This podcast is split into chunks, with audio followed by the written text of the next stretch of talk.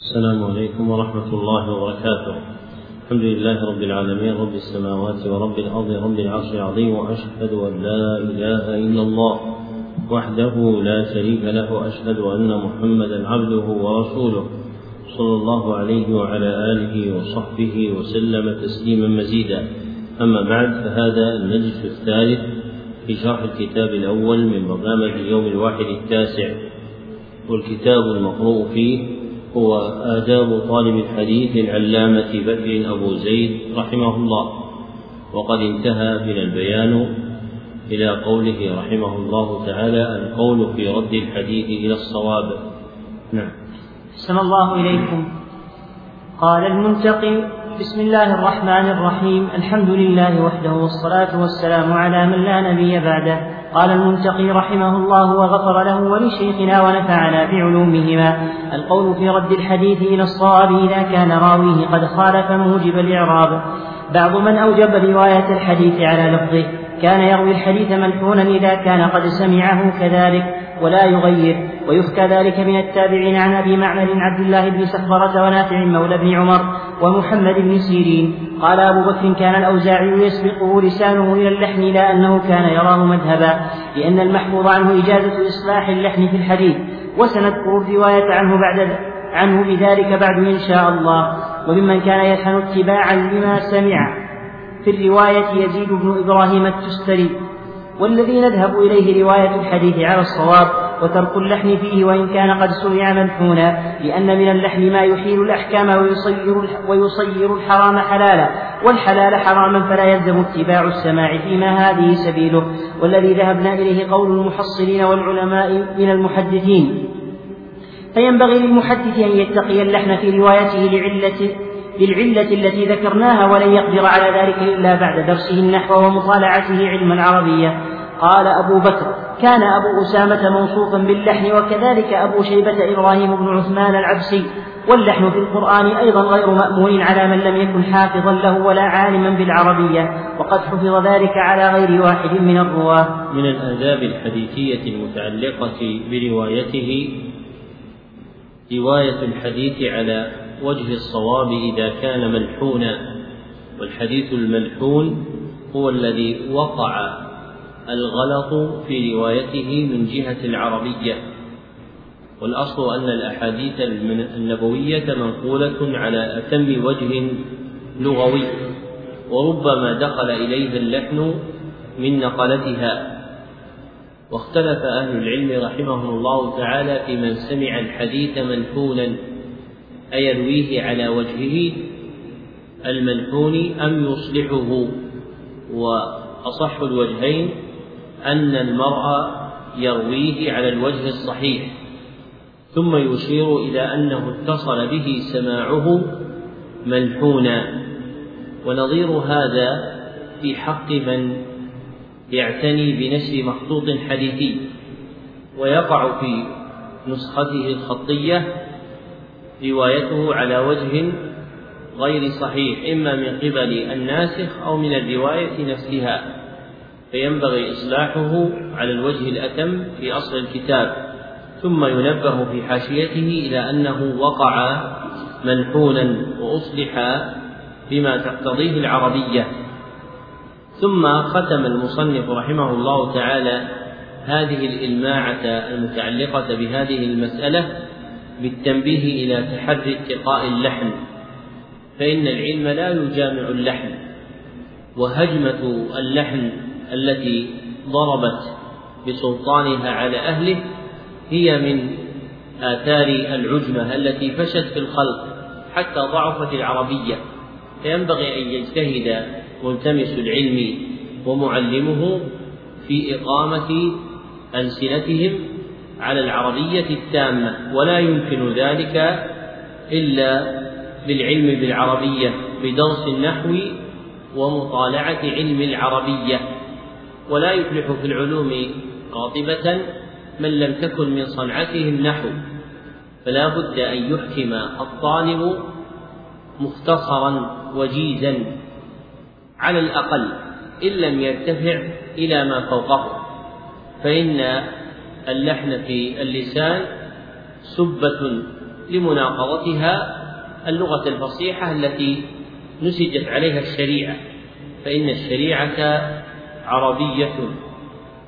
ذكر هذا الأصل وشيد أركانه منتصرا له الشاطبي رحمه الله تعالى في كتاب الموافقات وأطنب في رفعة مقام العربية حتى ذكر أن المرء لا يصل إلى الاجتهاد في علوم الشريعة حتى يبلغ مبلغ الإمامة في العربية الذي بلغه سيبويه وأضرابه. ولا ريب أن هذا فيه تشدد لكن العربية إذا خلا منها ملتمس العلم ضعفت آلته في العلوم كلها ولا سيما في استنباطه من دلائل القرآن والسنة. نعم. أحسن الله إليكم. قال رحمه الله رواية الحديث على المعنى وروي إجازة التحديث على المعنى عن عبد الله بن مسعود وأبي الدرداء وأنس بن مالك وأنس بن مالك وعائشة أم المؤمنين وعمرو بن دينار وعامر الشعبي وإبراهيم وإبراهيم النخعي وابن أبي نجيح وعمر بن مرة وجعفر بن محمد بن علي. أبي نجيح. الله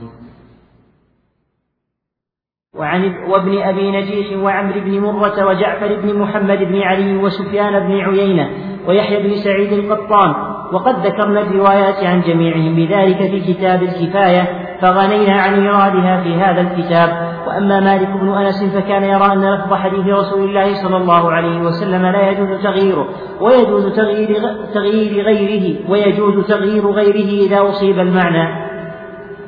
قال أبو بكر ورواية حديث رسول الله صلى الله عليه وسلم وحديث غيره على المعنى جائزة عندنا إذا كان الراوي عالما بمعنى الكلام وموضوعه بصيرا بلغات العرب ووجوه خطابها عارفا بالفقه واختلاف الأحكام مميزا لما يحيل المعنى وما لا يحيله وكان المعنى أيضا ظاهرا معلوما وأما إذا كان غامضا محتملا فإنه لا يجوز رواية الحديث على المعنى ويلزم إيراد اللفظ بعينه وسياقه على وجهه وقد كان في الصحابة رضوان الله عليهم من يتبع روايته الحديث عن النبي صلى الله عليه وسلم بأن يقول أو نحوه أو شكله أو كما قال رسول الله صلى الله عليه وسلم والصحابة أرباب اللسان وأعلم الخلق بمعاني الكلام ولم يكونوا يقولون ذلك إلا تخوفا من الزلل لمعرفتهم بما في الرواية على المعنى من الخطر والله أعلم. وإذا أورد المحدث في المذاكرة شيئا وأراد السامع له أن يدونه, أن يدونه عنه فينبغي له إعلام المحدث بذلك ليتحرى في تأدية لفظه. وحصر معناه ثم ساق بسنده عن أبي موسى محمد بن المثنى قال سألت عبد الرحمن يعني ابن مهدي عن حديث وعنده قوم فساقه فذهبت أكتبه. فقال أي شيء تصنع؟ قلت أكتبه فقال دعه فإن في نفسي منه شيئا. فقلت قد جئت به. فقال لو كنت وحدك لحدثتك به فكيف أصنع بهؤلاء؟ قال أبو بكر كان أبو موسى من الملازمين لعبد الرحمن. فقوله لو كنت وحدك لحدثتك به أراد أنه متى بان له أن الحديث على غير ما حدثه به؟ أمكنه استدراكه لإصلاح غلطه. ولا يمكنه ذلك مع الغرباء الذين حضروا عنده والله أعلم. وكان عبد الرحمن بن مهدي يحرج على أصحابه أن يكتبوا عنه في المذاكرة شيئا. واستحب لمن حفظ عن بعض واستحب لمن حفظ عن بعض شيوخه في المذاكرة شيئا وأراد روايته عنه أن يقول حدثناه في المذاكرة. فقد كان غير واحد من متقدم العلماء يفعل ذلك. ذكر المصنف رحمه الله تعالى في هذه الجملة رواية الحديث بالمعنى التي سبق ذكرها إلا أنه بسط عبارته هنا وأشار إلى خلاف أهل العلم فيه. وفوق هذه البسطة بسطة أخرى قررها في كتاب الحافل في أصول الحديث المعروف بكتاب الكفاية والذي انتهى إليه اجتهاد حملة الحديث جواز رواية الحديث بالمعنى بشرط أن يكون راويه على هذا الوجه عارفا بما تحيله المعاني وجعلوا من آداب ذلك أن يقرنه راويه بما ينبه إلى كونه مرويا بالمعنى كأن يقول نحوه أو قريبا منه أو شبهه أو شكله أو نحو هذه العبارات المؤدية للغرض المذكور. ثم ذكر من أدب الرواية التفريق بين مجالس العلم والإملاء ومجالس المذاكرة فالأصل أن من جلس في مقعد التعليم حقق ألفاظه وتحرى فيما يلقيه إلى سامعيه. أما في مجالس المذاكرة فربما انبسط العالم أو المحدث في كلامه وتوسع في روايته. فمن أراد أن ينقل عنه شيئا في حال المذاكرة فينبغي له أن ينبه إلى أنه من مسموعه فيها. ومجلس المذاكرة المراد به مجلس مدارسة العلم الذي لا يكون في الأصل موضوعا له وإنما جرى فيه ذكر العلم. فإذا قيد أحد عن شيخه في المذاكرة فينبغي له إلى أن ينبه إلى كونه وقع في هذا المقام ويقيده بذلك لأن المذاكرة ربما جرى فيها من الكلام وفق الحفظ مع بعد المدة عن مراجعة الأصول. فمن اطلع عليه ورأى فيه وهما ثم عرف أن هذا في مجلس مذاكرة عذر المتكلم به. نعم. أحسن الله إليكم. قال رحمه الله الحادي والعشرون ذكر الحكم في من روى من حفظه حديثا فخولف فيه. يلزم الراوي إذا خالفه فيما رواه راو غيره أن يرجع إلى أصل كتابه فيطالعه ويستثبت منه.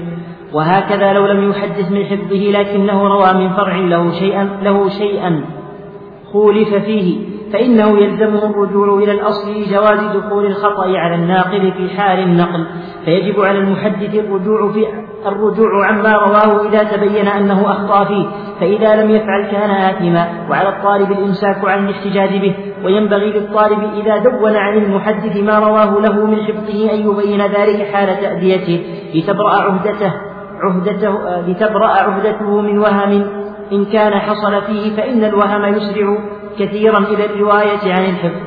وإذا روى المحدث من حفظه ما ليس له به كتاب فخالفه فيه من هو أثبت أو أثبت أو أحفظ منه لزمه الرجوع إلى قوله. وكان سفيان الثوري إذا إذا حفظ شيئا لم يلتفت إلى خلاف من خالفه فيه. ثقة منه بنفسه واعتمادا على إتقانه وضبطه. قال أبو بكر استحب للراوي أن يدع المراء فيما خولف فيه وإن كان محقا فقد كان شبابة بن سوار يروي عن شعبة حديثا عرف به واشتهر عند الناس أنه تفرد بروايته. فرواه أبو داود الطيالسي عن شعبة فأنكره أصحاب الحديث عليه فأمرهم أن يتركوه وتحمل وتحمل أبي داود من وتحمل أبي داود من العلم معروف فهو بالحفظ والصدق موصوف إلا أنه رأى ترك ذلك الحديث أبعد من الضلة وأنفى للتهمة فتركه. وقد قال رسول الله صلى الله عليه وسلم دع ما يريبك لما لا, لما لا يريبك. فإنك لن تجد فقد شيء تركته لله عز وجل. قوله رحمه الله وكان سفيان الثوري إذا حفظ شيئا لم يلتفت إلى خلاف من خالفه فيه ثقة منه بنفسه تعليل عليل لأن الثقة بالنفس لا تنبغي. وسئل العلامة محمد بن إبراهيم عن قولهم تجب الثقة بالنفس؟ فقال بل لا تنبغي. انتهى كلامه.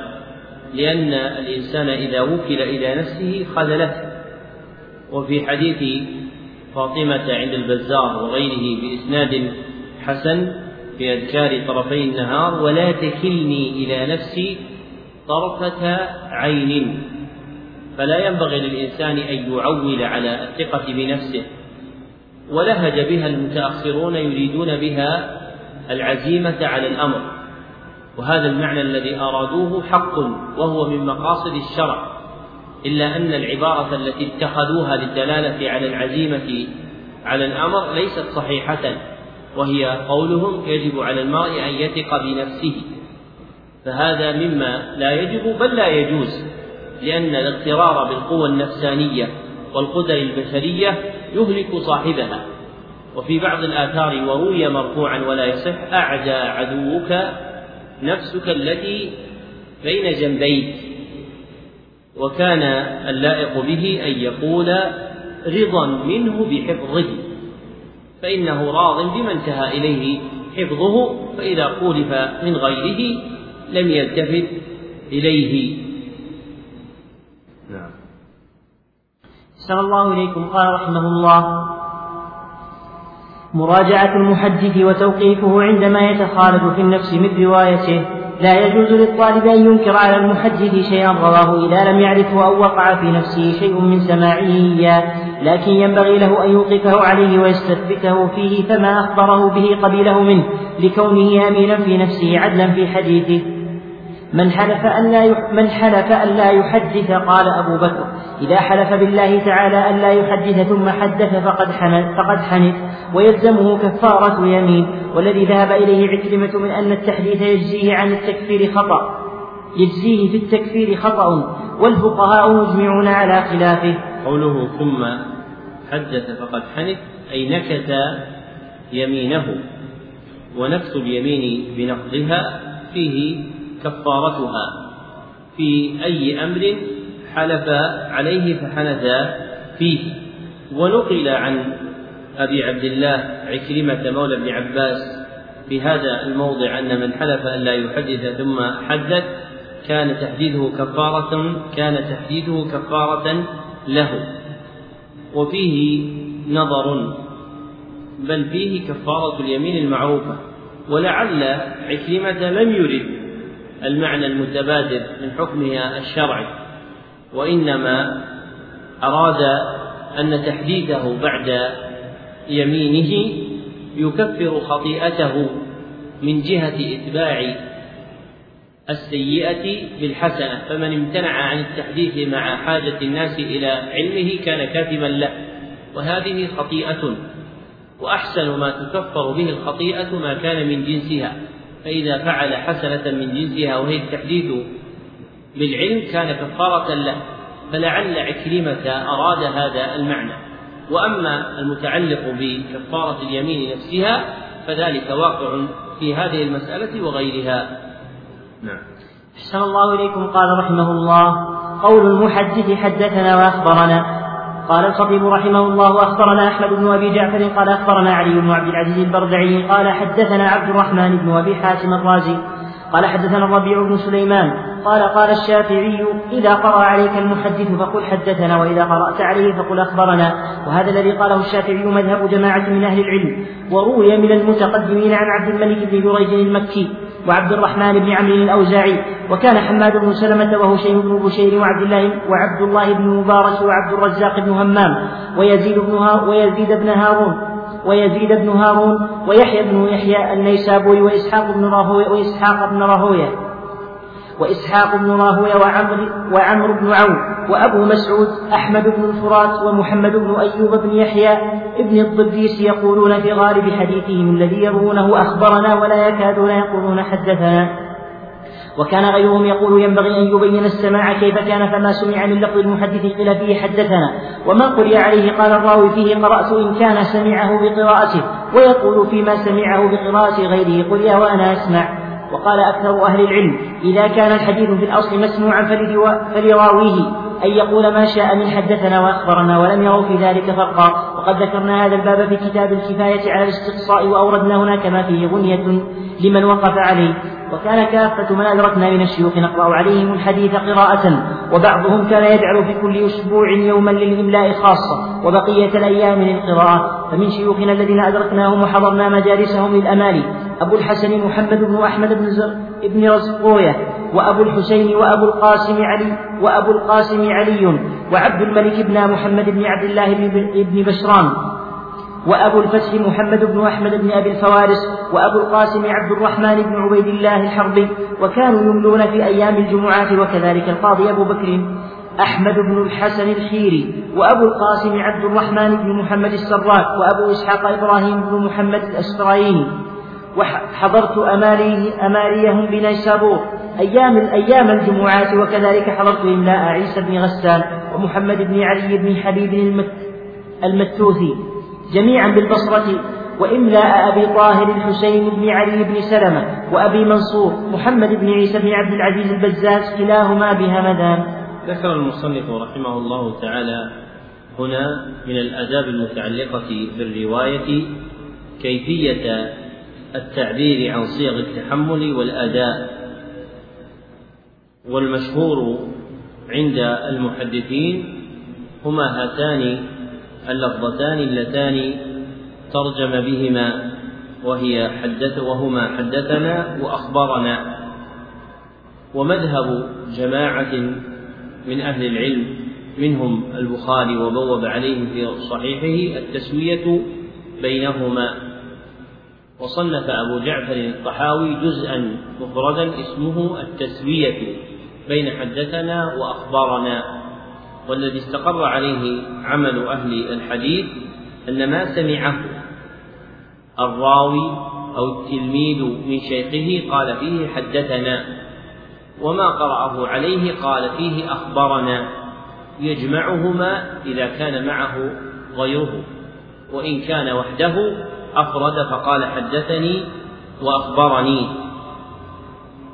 ثم ذكر المصنف أنه أدرك أكثر شيوخ الحديث وهم يقرأ عليهم الحديث قراءة وكان فيهم من يجعل مجلسا في الأسبوع يملي هو من لفظه فيسمعون في ذلك المجلس منه. فأكثر أيامهم كانت بقراءة تلاميذهم وأصحابهم عليهم. وفي بعض مجالسهم يجعلون يوما مضروبا وميعادا مؤقتا للإملاء من ألفاظهم. وذكر المصنف جماعة منهم كان أكثرهم يملي أيام الجمعات وكان من المحدثين من يملي يوم الثلاثاء. فهذان اليومان هما اليومان المشهوران عند المحدثين بتخير الجلوس فيهما لإملاء الأحاديث. وليس في ذلك شيء مأثور عن النبي صلى الله عليه وسلم وإنما المرعي فيه هو تفرغ الناس له وإقبالهم عليه فيه. نعم.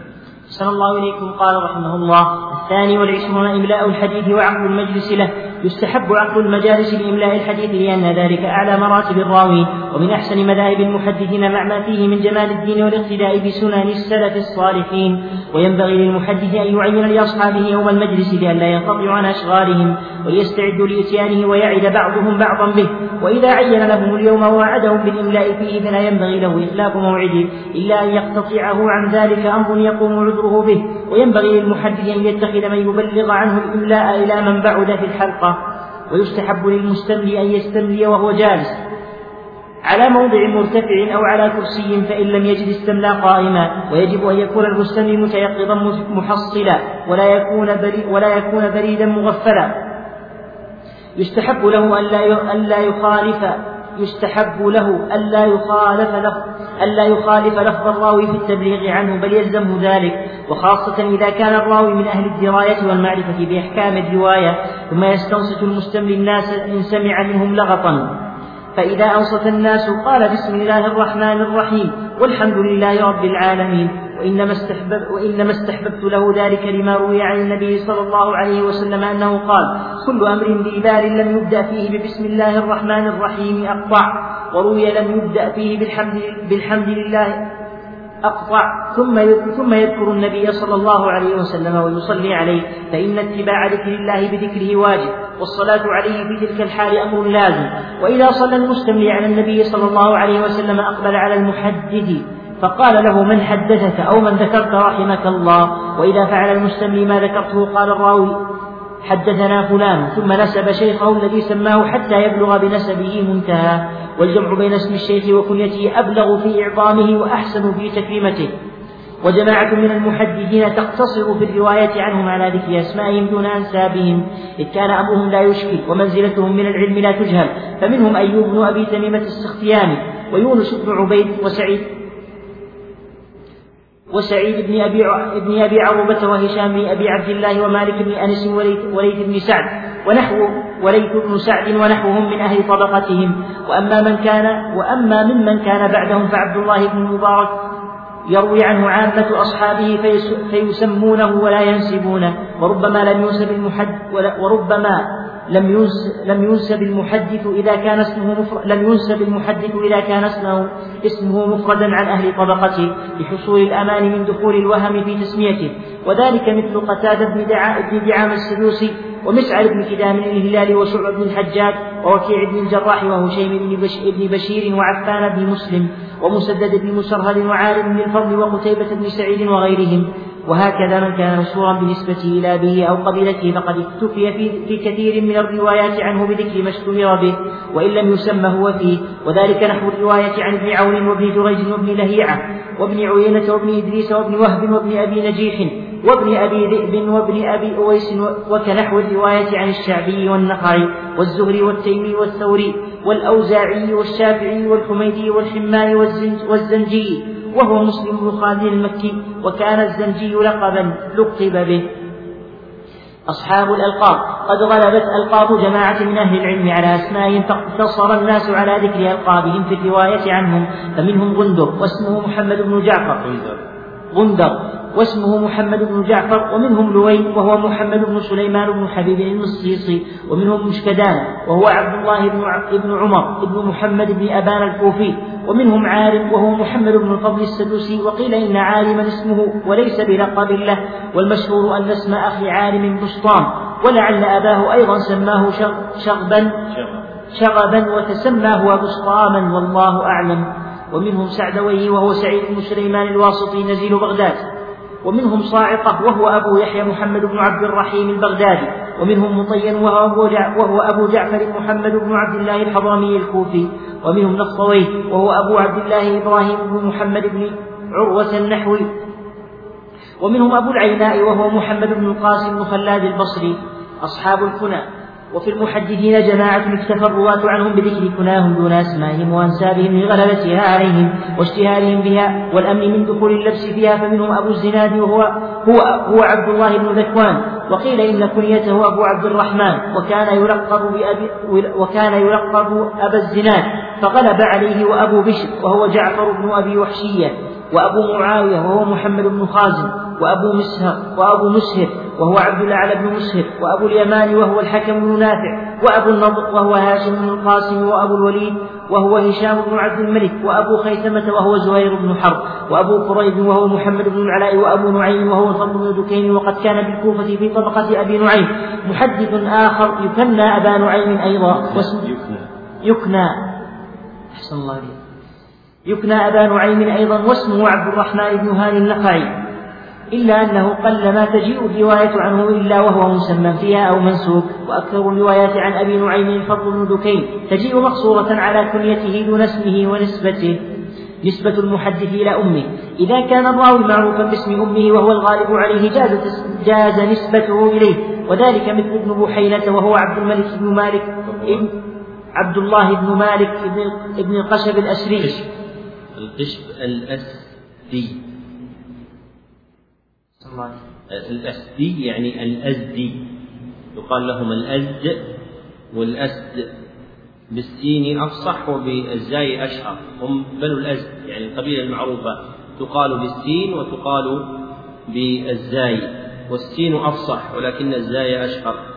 نعم. أحسن الله إليكم وهو عبد الله بن مالك بن القشب الأسد قشب القشب الأسدي وأمه بحينة بنت الحارث بن, عبد بن المطلب بن عبد مناف وعبد الله بن أم مكتوم الأعمى وهو عبد الله بن عمرو بن شريح بن قيس بن زائدة بن الأصم العامري ويعلى بن منية وهو ويعلى بن منية وهو يعلى بن أمية التميمي ومنية جدته أم أبيه وهي منية بنت الحارث بن جابر. والحارث بن البرصاء وهو الحارث بن مالك والبرصاء أمه ومعاذ بن عفراء وهو معاذ بن الحارث بن رفاعة وأمه عفراء بنت عبيد بن بني, من بني النجار وبشير بن الخصاصية وهو بشير بن معبد بن خصاصية وبشير بن الخصاصية وهو بشير بن معبد بن شراحيل بن سعد بن ضبار السدوسي ضباري. ضباري. السدوسي والخصاصية هي أم ضبارة الذي سقنا نسبه. ضباري وهي أم ضباري الذي سقنا نسبه إليه. وشرحبيل بن حسنة وهو شرحبيل بن عبد بن عبيد الله بن المطاع بن عمرو الكندي. وحسنة مولاة معمر بن حبيب بن حذافة الجمحي. وقيل إن حسن لم تلده وإنما عتقته وتبنته فنسب إليها. وهؤلاء المذكورون كلهم من الصحابة. فأما من بعدهم فمنصور بن صفية وهو منصور بن عبد الرحمن بن طلحة الحجبي وأمه صفية بنت شيبة ابن عثمان القرشي وإسماعيل بن علية وهو إسماعيل بن إبراهيم أبو بشر الأسدي الأسدي. الأسدي. الأسدي.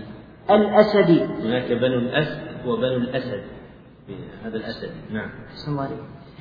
وهو إسماعيل بن إبراهيم أبو بشر الأسدي. وأما عاصم بن بهدلة وهو عاصم بن أبي النجود فقد اختلف في بهدلة. فقيل هو اسم أبيه وقيل بل هو اسم وقيل بل هو اسم أمه. ومن قال هو اسم أبيه أكثر وقوله أصح والله أعلم. ذكر المصنف رحمه الله تعالى من الآداب المتعلقة برواية الحديث إملاؤه وعقد المجلس له. وأنه يستحب عقد مجالس إملاء الحديث لأن ذلك أعلى مراتب الراوين. فكان المحدثون فيما مضى يعقدون مجالس يسندون فيها الأحاديث إلى النبي صلى الله عليه وسلم. وكان لتلك المجالس رونق وناموس وأدب. ذكر المصنف رحمه الله تعالى طرفا منه في قوله ينبغي للمحدث أن يعين لأصحابه يوم المجلس لئلا ينقطعوا عن أشغالهم أي إذا لم يعين لهم يوما فإنه إذا فجئهم بمجلس تحديثه انقطعوا عن أعمالهم طلبا لسماع الحديث. ثم ذكر أنه إذا عين لهم اليوم ووعدهم بالإملاء فيه فلا ينبغي له إخلاف موعده إلا أن يقتضعه عن ذلك أمر يقوم عذره به لأن بذل العلم عبادة. وضرب الموعد له بمنزلة توقيته والعبادات المؤقتة من وجوه كمالها الوفاء بها في أوقاتها فالصلاة على وقتها تكون أداء فإذا صلاها العبد بعد ذهاب وقتها كانت قضاء. وكذلك بذل العلم عبادة إذا وقت لها وقت فإن كمال الإتيان بها على الوجه الأتم يكون بالوفاء بها على وقتها. ثم ذكر أنه ينبغي للمحدث أن يتخذ من يبلغ عنه الإملاء إلى من بعد في الحلقة. وربما تعظم حلقة المحدث ويكثر الناس فيحتاجون إلى من يسمع من المحدث ويبلغ عنه.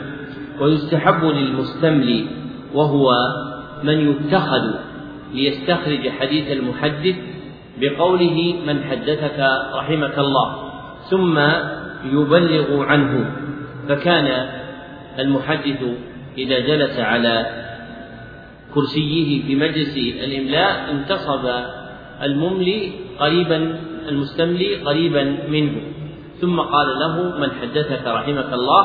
فيسوق المحدث أسانيده ويبلغ عنه ذلك المستملي رافعا المستملي رافعا صوته بأن يقول قال الشيخ حدثنا فلان قال حدثنا فلان. وإذا كان الجمع عظيما كان وراء المستملي من يبلغ عنه. وربما عظم المجلس فكان فيه جماعة من المبلغين. وفي زمن الرواية الذهبي ربما اجتمع في المجلس الواحد بضعة عشر ألفا من السامعين. فيحتاجون إلى من يبلغ حديث المحدث. ثم ذكر أنه ينبغي أن يكون المستملي متيقظا محصلا ولا يكون بليدا مغفلا.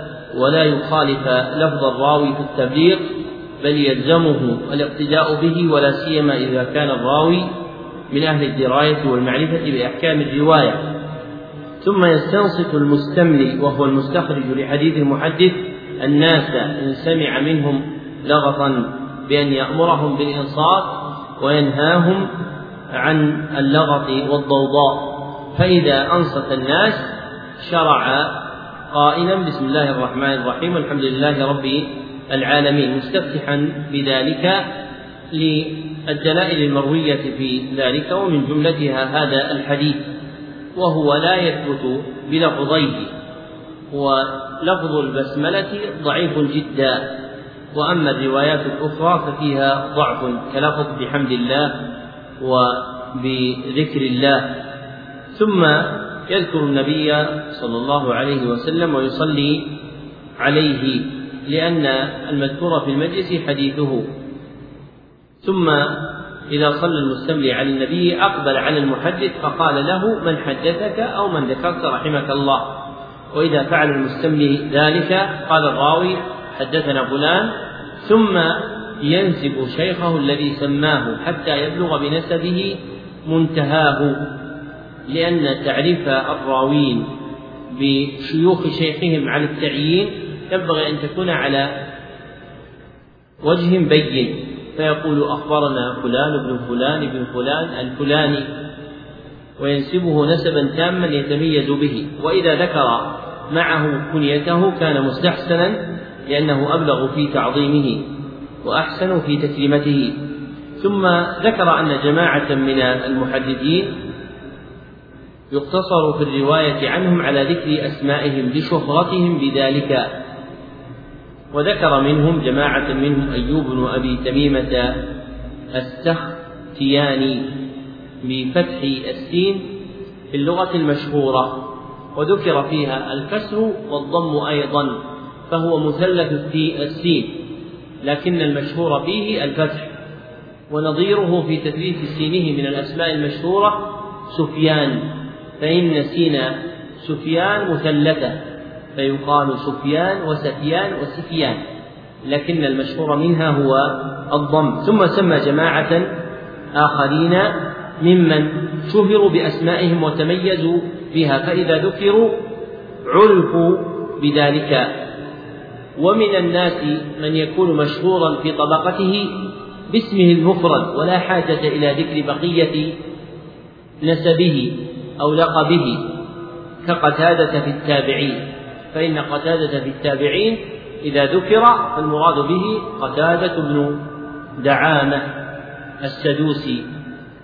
تكسر داله وتفتح فيقال دعامة ودعامة ومثله بعده مسعر وشعبة ووكيع وهشيم وعفان ومسدد وعالم وقتيبة فهؤلاء شهروا بأسمائهم الأولى وعرفوا بذلك. فيكتفى بذكر ما شهروا به دون حاجة لما بعده.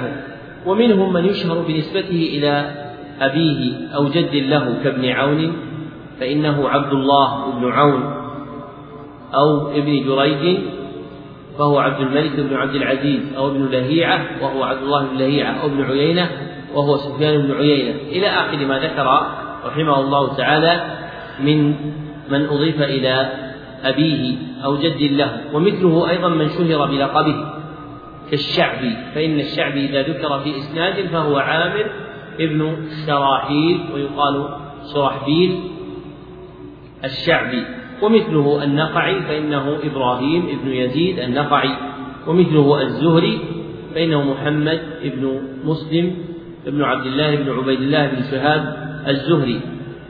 وهلم جرا ونظير هذا أيضا من شهر بلقبه فإذا ذكر بلقبه عرف. فإذا قال مثلا محمد بن بشار أو محمد بن المثنى وهما من شيوخ الأئمة الستة إذا قال حدثنا غندر عرف أن غندر هذا أن غندرا هذا هو محمد بن جعفر.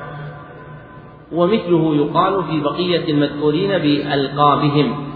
ومثلهم كذلك من عرفوا بكناهم كأبي الزناد عبد الله بن ذكوان من تابع من تبع أتباع أهل المدينة أو كأبي مسهر الدمشقي أبو مسهر الدمشقي وهو عبد الأعلى بن مسهر الدمشقي أو أبو الوليد الطيالسي وهو هشام بن عبد الملك الطيالسي. ثم من الرواة أيضا من ينسب إلى أمه ويشتهر, ويشتهر بذلك كعبد الله بن بحينة فإن بحينة أمه ومثله يعلى ابن منية فهي أمه. إلى آخر ما ذكر رحمه الله تعالى والمقصود أن المملي للحديث ينبغي له إذا ذكر أحدا من الرواة أن يذكره بما يعرف به. ونظير هذا من نقل عن أحد من أهل العلم فإنه ينبغي له أن يسميه في المقام الأول عند ذكره بحيث يعلم مطالع هذا الكتاب أنه إذا طوى ذكره فيما يستقبل فالمراد به من سماه أولا. وتجد من صنيع بعض حذاق المحدثين في المئة السابعة والثامنة إذا ذكروا البخاري ومسلما أو مسلما في أول مقام ذكروا اسم أحدهم تاما.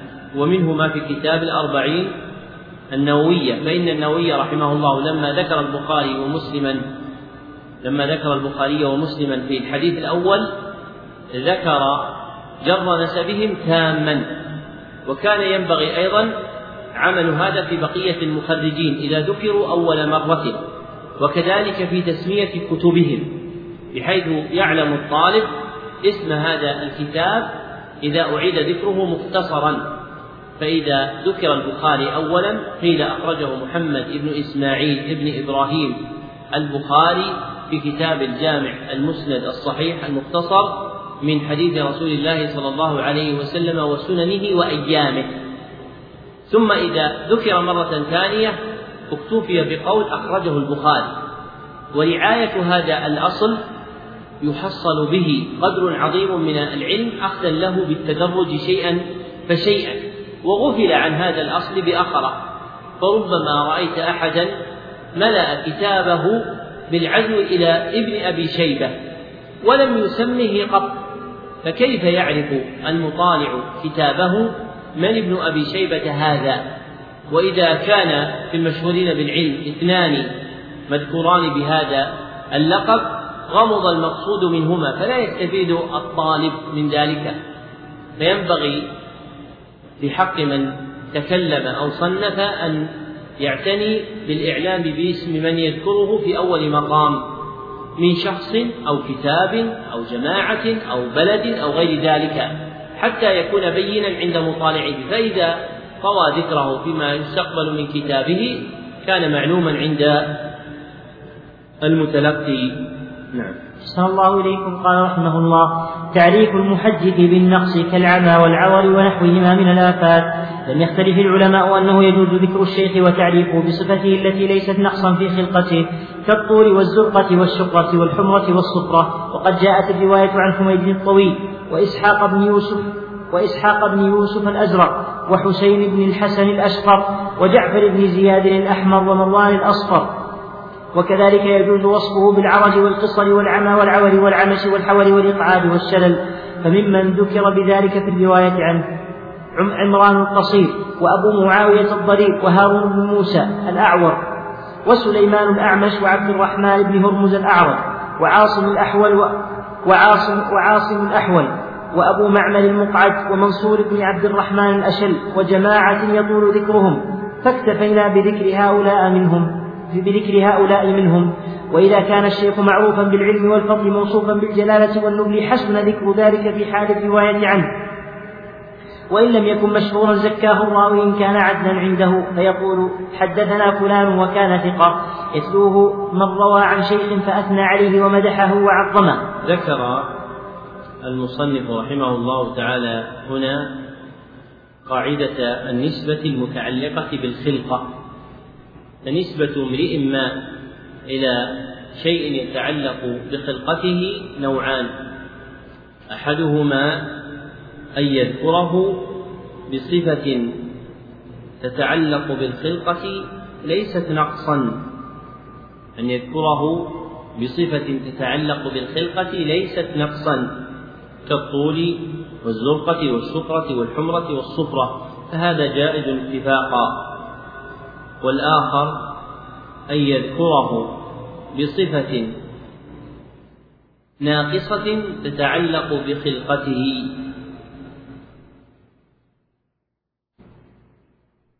وهذا جائز بشرطين. أحدهما أن يكون قد شهر بها. فلا يتميز إلا بذكرها.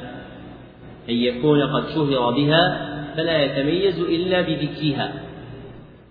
والآخر ألا يقصد تنقصه بذكره بها. ألا يقصد تنقصه بذكره بها.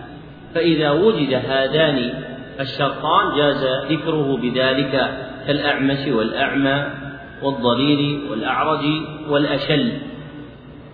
وأما ذكره بما ليس نقصا وهو النوع الأول فإنه جائز بالاتفاق. نعم. أحسن الله إليكم. قال رحمه الله استحباب الرواية عن جماعة وأن لا يقتصر على شيخ واحد. يستحب للراوي أن لا يقتصر في إملائه على الرواية عن شيخ واحد من شيوخه بل يروي عن جماعتهم. ويقدم من على إسناده منهم ويكون إملاؤه عن كل شيخ حديثا واحدا فإنه أعم للفائدة وأكثر للمنفعة ويتعمد ما على ما على سنده وقصر متنه. وإن لم يكن الراوي من أهل المعرفة بالحديث وعلله واختلاف وجوهه وطرقه وغير ذلك من أنواع علومه فينبغي له أن يستعين ببعض حفاظ وقته في تخريج الأحاديث التي التي يريد إملاءها قبل يوم مجلسه. فقد كان جماعة من شيوخنا يفعلون ذلك فمنهم أبو الحسين بن بشران.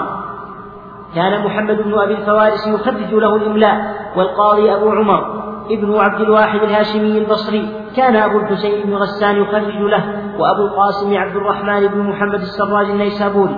كان أبو حازم العبدوي يخرج له وصاعد بن محمد الاستوائي. فقيه أصحاب الرأي بنيسابور. كان أحمد بن علي الأصبهاني يخرج له وكان أبو الحسن محمد بن أحمد بن زرقوية يخرج الإملاء لنفسه إلى أن كف بصر ابن رزقويه. ابن رزقويه يخرج الإملاء لنفسه إلى أن كف بصره. ثم كان أبو محمد الخلال يخرج له أحيانا وأحيانا كنت أنا أخرج له.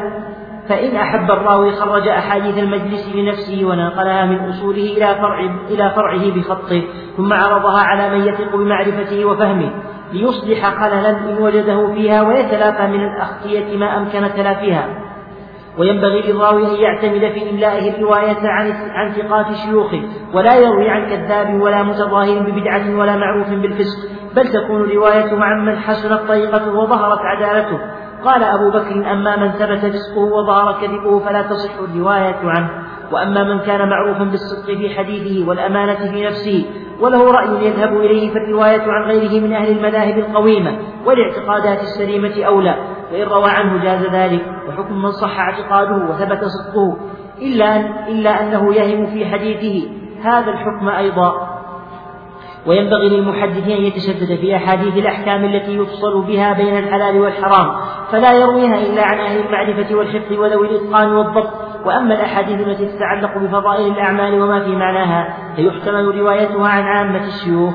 ذكر المصنف رحمه الله تعالى كلاما لاحقا بما سلف من عقد مجالس الإملاء فإن المحدثين الماضين كانوا يعقدون مجالس للإملاء. يعمد أحدهم قبل إملاء حديثه إلى الرجوع إلى أصوله وهي مدوناته ومقيداته التي كتبها عن الشيوخ.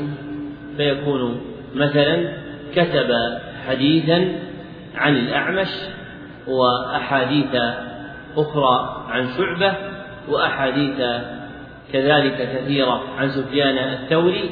فإذا أراد أن يملي انتخب من مسموعاته ومروياته. وعامة المحدثين القدامى كانت لهم قدرة على التخريج لأنفسهم من مروياتهم عند عقد مجالس الإملاء وكان فيهم من يستعين بغيره عند عجزه كأن يكون مشتغلا بالفقه أو العربية وله رواية فيريد أن يملي فيعمد بعض أصحابه إلى أصوله ويخرج له منها أحاديث يمليها.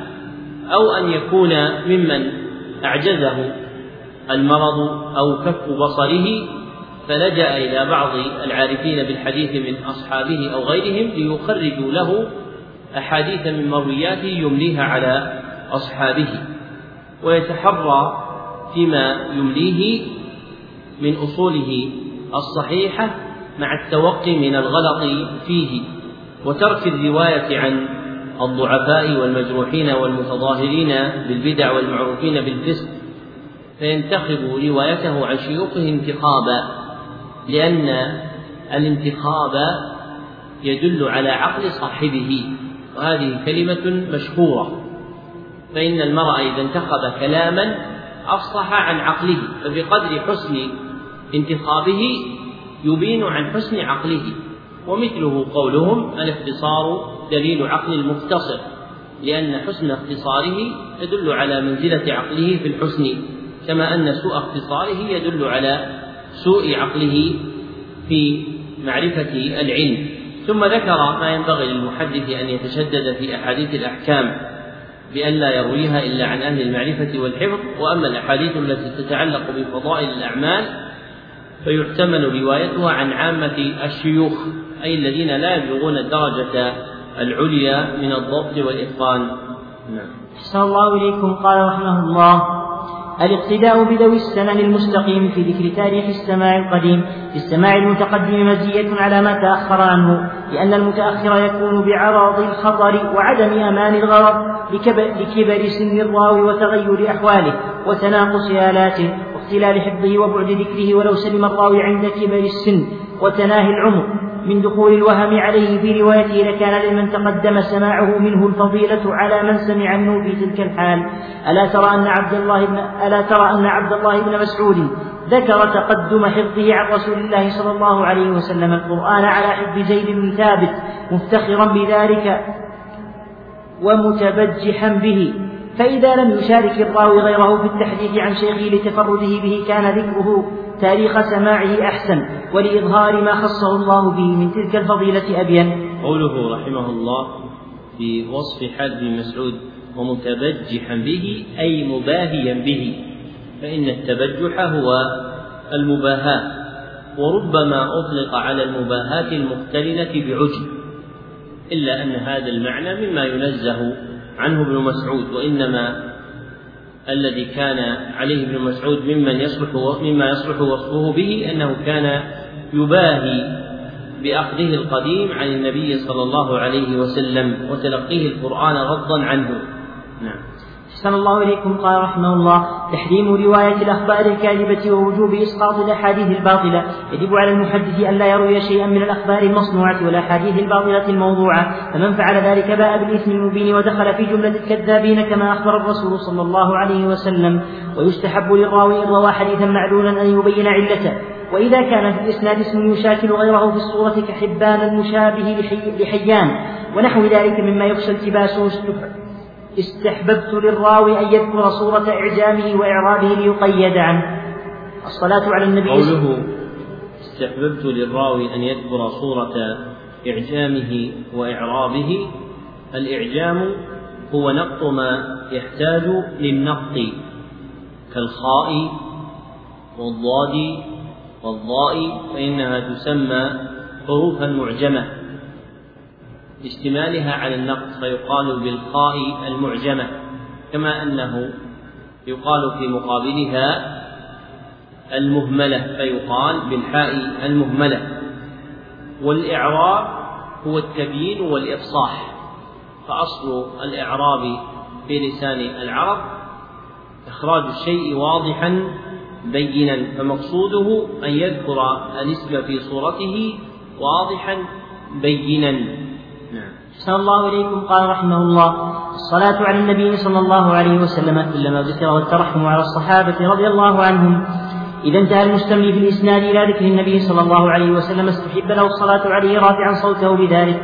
وهكذا يفعل في كل حديث عاد فيه ذكره صلى الله عليه وسلم. وإذا انتهى إلى ذكر بعض الصحابة قال رضوان الله عليه ذكر ما يستحب في الإملاء رواية روايته لكافة الناس وما يكره من ذلك خوف دخول الشبهة فيه والالتباس والإلباس. الله ينبغي أن يملى من الأحاديث ما تعلق بأصول المعارف والديانات وتضمن الدلائل على صحة المذاهب والاعتقادات. إذ كان ذلك أس الشرع ودعامته وأصل, وأصل كل نوع من التكليف وقاعدته. ويتجنب المحدث بأماله رواية ما لا تحتمله عقول العوام لما لا يؤمن, لما لا يؤمن عليه فيه من دخول الخطأ والأوهام. ومما رأى العلماء أن الصدوف عن روايته للعوام أولى. أحاديث الرخص وإن تعلقت بالفروع المختلف فيها دون الأصول ومن أنفع ما تملى الأحاديث الفقهية, الفقهية التي تفيد معرفة الأحكام السمعية كسنن الطهارة والصلاة وأحاديث الصيام والزكاة وغير ذلك من العبادات وما تعلق بحقوق المعاملات ويستحب أيضا إملاء أحاديث الترغيب في فضائل الأعمال وما يحث على القراءة وغيرها من الأذكار. وإذا روى المحدث حديثا فيه كلام غريب فسره أو معنى غامض غامض بينه. غامض بينه وأظهره ولا يجوز للراوي أن يفسر إلا ما عرف معناه. أما ما لم يعرف معناه فيلزمه السكوت عنه. كراهة رواية أحاديث بني إسرائيل المأثورة عن أهل الكتاب وإنما كره العلماء رواية أحاديث الأنبياء وأقاصيص بني إسرائيل المأخوذة عن الصحف مثل ما رواه وهب بن منبه وكان يذكر أنه وجده في كتب المتقدمين وتلك الصحف لا يوثق بها ولا يعتمد عليها وكذلك ما نقل عن أهل الكتاب أنفسهم دون أخذه من صحفهم. فإن اقتراحه واجب والصدوف عنه لازم. وقد كان محمد بن إسحاق صاحب السيرة. ضمن كتبه من ذلك أشياء كثيرة. وأما ما حفظ من أخبار بني إسرائيل وغيرهم من المتقدمين من رسول رب العالمين. وعن صحابته الأخيار المنتخبين صلى الله عليه وعليهم أجمعين وعن العلماء من سلف المسلمين فإن روايته تجوز ونقله غير محظور إملاء فضائل الصحابة ومناقبهم والنشر لمحاسن أعمالهم وسوابقهم.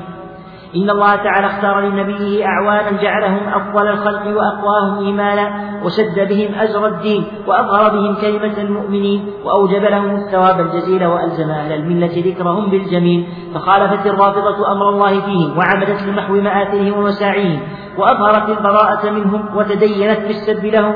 يريدون ليطفئوا نور الله بأفواههم. كما رام ذلك المتقدمون من أشباههم والله متم نوره ولو كره الكافرون. وسيعلم الذين ظلموا أي منقلب ينقلبون. فلزم الناقلين للأخبار والمتخصصين بحمل الآثار نشر مناقب الصحابة الكرام. وإظهار منزلتهم ومحلهم من الإسلام عند ظهور هذا الأمر العظيم والخطب الجسيم. واستعلاء الحائدين عن سلوك الطريق المستقيم. ليهلك من هلك عن بينة ويحيى من حي عن بينة. وإن الله لسميع عليم. وإذا كان كل حديث يتضمن فضيلة واحدة من الصحابة من فراده فاستحب أن يقدم إملاء فضائل أبي بكر ثم عمر ثم كذلك يرتب الأحاديث على قدر منازل أصحابها وما يقتضيه علم من موجب درجاتهم واستحقاقها وليجتنب المحدث رواية ما شجر بين الصحابة ويمسك عن ذكر الحوادث التي كانت منهم ويعم جميعهم بالصلاة عليهم والاستغفار لهم. ذكر المصنف رحمه الله تعالى في هذه الجملة من كلامه طرفا مما يستحب إملاؤه مع التنبيه إلى ما ينبغي حبس اللسان عن إملائه في المجالس العامة وضابط الممدوح مما يلقى إلى الناس من العلم هو ما احتاجوا إليه فما احتاج إليه الناس في أمور المعارف والديانات والمذاهب والاعتقادات وما تعلق بذلك من الأحاديث الفقهيات والمرويات في أبواب الترغيب والترهيب والأخلاق والرقائق هو الذي يحدث به الناس ويلقى إليهم. وما كان فوق مداركهم ولا تحتمله عقولهم ولا يؤمن عليهم فيه من دخول الخطأ والأوهام فهذا مما ينبغي أن يطوى ولا يروى لهم. ملاحظة لقوى مداركهم. وعند البخاري في كتاب العلم موقوفا عليه حدث الناس بما يعرفون. تريدون أن يكذب الله ورسوله صلى الله عليه وسلم؟ وروي مرفوعا ولا يصح. ومن الغلط الواقع في هذا الباب ما ذكره جماعة أن مما يجتنب ذكره للعوام الأحاديث المروية في الصفات. ذكر هذا أبو الفضل ابن حجر في شرح كتاب العلم من فتح الباري ونسبه إلى الإمام مالك فذكر أن الإمام مالك بن أنس كره التحديث بأحاديث الصفات ولا يوجد هذا الكلام من وجه مسند صحيح عن مالك وصنيع مالك في رواية الأحاديث المروية للصفات خلافه وأشار العلامة سليمان بن عبد الله بن محمد بن عبد الوهاب في تيسير العزيز الحميد في شرح باب من جحد شيئا من الصفات إلى تضعيف هذا القول الذي ذكره الحافظ عن الإمام مالك. فهو قول علي عن الثبوت عن مالك خاصة وعن السلف عامة فالمنقول عن السلف هو التحديث بأحاديث الصفات في المجالس والإنكار على من أنكرها. فقد روى عبد الرزاق بسند صحيح عن ابن عباس أنه روى حديثا في الصفات فارتجف رجل عنده مستنكرا فقال ما فرق هؤلاء؟ يجدون رقة عند محكمه ويهلكون عند متشابهه. والمتشابه يعني باعتبار حال السامع لا باعتبار حال الحديث نفسه. فابن عباس حدث بهذا الحديث واستنكر استنكار هذا الرجل له.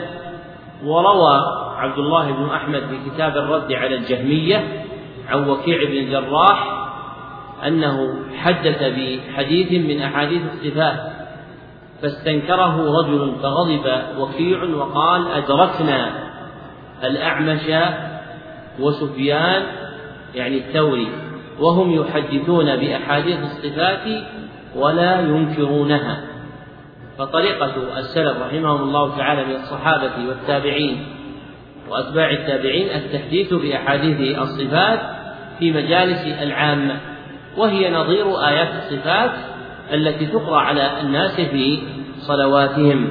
فما ذكره المصنف في كتابه عند هذا الموضع وحذفه المنتقي من الغلطات التي وقع فيها غيره. والصواب ما ذكرناه من أن ذلك سائغ لا شيء فيه ولم يزل عليه عمل السلف رحمهم الله تعالى ثم ذكر مما يكره التحديث به أحاديث بني إسرائيل التي تنقل عن أهل الكتاب ولا يطلع على صحتها والأمثل منها ما حفظ في أحاديث النبي صلى الله عليه وسلم وعن الصحابة والعلماء من سلف المسلمين فإن روايته تجوز للإذن بذلك فإنه جاء الإذن بالتحديث عن بني إسرائيل.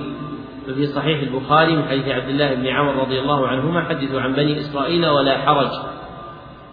ومن أحاديثهم ما علم بصدقه فهذا حجة لصحة الخبر به كالأخبار التي حدث بها النبي صلى الله عليه وسلم ومنها ما قطع بكذبه ومنها ما لم يعلم كذبه ولا صدقه فالأمر واسع في ذكره لكن لا ينبغي الشغف بذلك والاعتماد عليه كما ولع به بعض الناس بأخره خاصة من يتكلم في أشراط الساعة وعلامات يوم القيامة وما يكون في آخر الزمان من الفتن والملاحم والأحوال.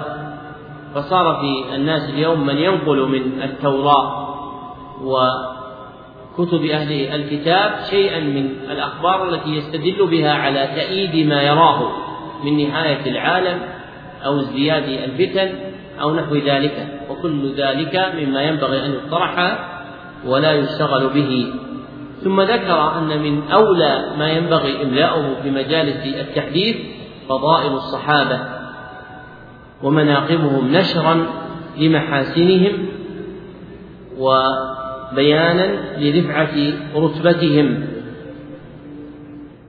وإغاظة لمبغضيهم من الروافض وغيرهم.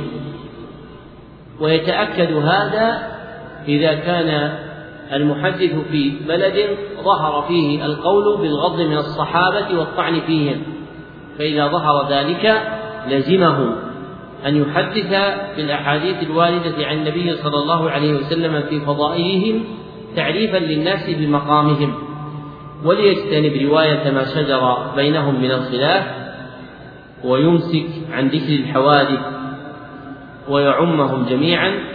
بالصلاة عليهم والاستغفار لهم والترحم عليهم. فإن هذا هو دأب أهل السنة والحديث في معاملة الصحابة رضي الله عنهم. نعم. أحسن الله إليكم قال رحمه الله كلام المحدث على الحديث ووصفه إياه بالصحة والثبوت وغير ذلك من الصفات والنعوت يستحب للراوي أن ينبه على فضل ما يرويه ويبين المعاني التي لا يعرفها إلا الحفاظ من أمثاله وذويه. فإن كان الحديث عاليا علوا متفاوتا وسطه بذلك وإن كان الحديث من عيون السنن وأصول الأحكام ذكر ذلك وإن كان على الوصف الذي ذكرنا آنفا وانضاف إليه أن يكون رواته من أهل الفقه والفتيا فناهيك به. وهكذا إذا كان رواته غاية في الثقة والعدالة مشهورين عند الكافة بضبط الرواية نحو رواية عبيد الله بن عمر عن القاسم بن محمد عن ابن محمد ابن محمد عن عائشة ورواية عبيد الله أيضا ومالك بن أنس جميعا عن نافع عن ابن عمر وما شاكل ذلك. ومن كتب عنه بعض الحفاظ المبرزين وأحد الشيوخ المتقدمين حديثا كان استحسنه. أحببت له ذكر ذلك إذا إذا أورد وربما كان ما يستحسن من الحديث راجعا إلى متنه مع سلامة إسناده. وقد يعبر عن مثل ما ذكرناه آنفا بأنه غريب وأكثر ما يوصف بذلك الحديث الذي ينفرد به بعض الرواة بمعنى فيه. لا يذكره غيره إما في إسناده أو في متنه. فأما العبارة عن الحديث المستحسن بأنه غريب فأول من حفظت عنه عبد الله بن عباس في حديث فذكره. وأسنده المصنف رحمه الله تعالى في الأصل بسند ضعيف لا يصح. وتطلب الألقاب التي جرت على ألسنة المحدثين من المباحث النفيسة لأنه يعلم بمثل هذا أوائل المتكلمين بها فإن الحكم على الرواة والمرويات كان قديما في عهد الصحابة والتابعين وأتباعهم قبل أن تقيد كتب الحفاظ ككتب البخاري وأحمد والترمذي والنسائي وعلل أبي حاتم علل ابن أبي حاتم والدار قطني رحمهم الله. فتجد في كلام الأقدمين من الصحابة والتابعين ألفاظا جعلوها للدلالة على مراتب الحديث كقولهم غريب أو مسند أو نحو ذلك. وتقف من هذا المبحث اللطيف على ألفاظ وجدت متأخرة كقولهم حديث شريف. فإن هذا اللفظ لم يكن في كلام الحفاظ الأوائل وإنما نشأ في المئة الخامسة فما بعدها. وقد يكون الموصوف بذلك حديثا ليس بشريف كالأحاديث الموضوعة المكذوبة عن النبي صلى الله عليه وسلم. نعم. أحسن الله إليكم قال رحمه الله كراهة إملال السامع وإضجاره بطول إملاء المحدث وإكثاره. ينبغي للمحدث أن لا يطيل المجلس الذي يرويه بل يجعله متوسطا ويقتصد فيه. حذرا من سآمة السامع وملله وأن يؤدي ذلك إلى فتوره عن الطلب وكسله. ما قيل في فوات المجلس والإعادة والاعتياض من تعذر استدراكه بالإجازة قد جرت العادة في الحديث بكراهة تكرير ماضيه واستثقال الإعادة لفائته ومنقضيه حتى قال بعض الشعراء يخاطب أحد الثقلاء خل عنا فإنما أنت فينا وهو عمر أو كالحديث المعادي فينبغي لمن أراد سماع الإملاء البكور خوفا من فوات المجلس. وهو عمر لأنه وهو عمر إيش؟ زائدة. والحديث المعاد يعني الذي يرد بعد انقضائه. نعم. أحسن الله إليكم فينبغي لمن أراد سماع الإملاء الدستور خوفا من فوات المجلس بتأخير الحضور وأن يتعذر عليه مع ذلك إعادته من قبل شيخ لعل التمنع عادته. مستعملا في فعله ما يأثره الراوون عن سفيان بن عيينة ويزيد بن هارون وجماعة ممن كان قبلهما رحم رحمة الله عليهم وعليهما. وقد كان خلق من طلبة العلم بالبصرة في زمن علي بن المديني يأخذون مواضعهم في مجلسه في ليلة الإملاء ويبيتون هناك حرصا على السماع وتخوفا من الفوات. فمن فاته شيء كان يؤثر سماعه وحال بينه وبين إعادته تعسر راويه وامتناعه فليتوصل إلى استجازته وإذن الراوي له في روايته. فإن الإجازة منزلة للسماع تالية يعد هو يعد هو الأولى وهي الثانية. وقد أوردنا في كتاب الكفايات ذكر ضروبها وأنواعها واختلاف العلماء في أحكامها ودللنا على ثبوتها وصحة العمل بها بما فيه غنية لمن وقف عليه إن شاء الله. الثالث والعشرون المنافسة في الحديث بين طلبته وكتمان بعضهم بعضا للظن بإفادته. والذي نستحبه إفادة الحديث لمن لم يسمعه والدلالة على الشيوخ والتنبيه على رواياتهم. فإن أقل ما في ذلك النصح للطالب والحفظ للمطلوب مع ما يكتسب به من جزيل الأجر وجميل الذكر. ونحن نذكر ما ورد عن سلف عن السلف في ذلك إن شاء الله. فذكره رحمه الله تعالى.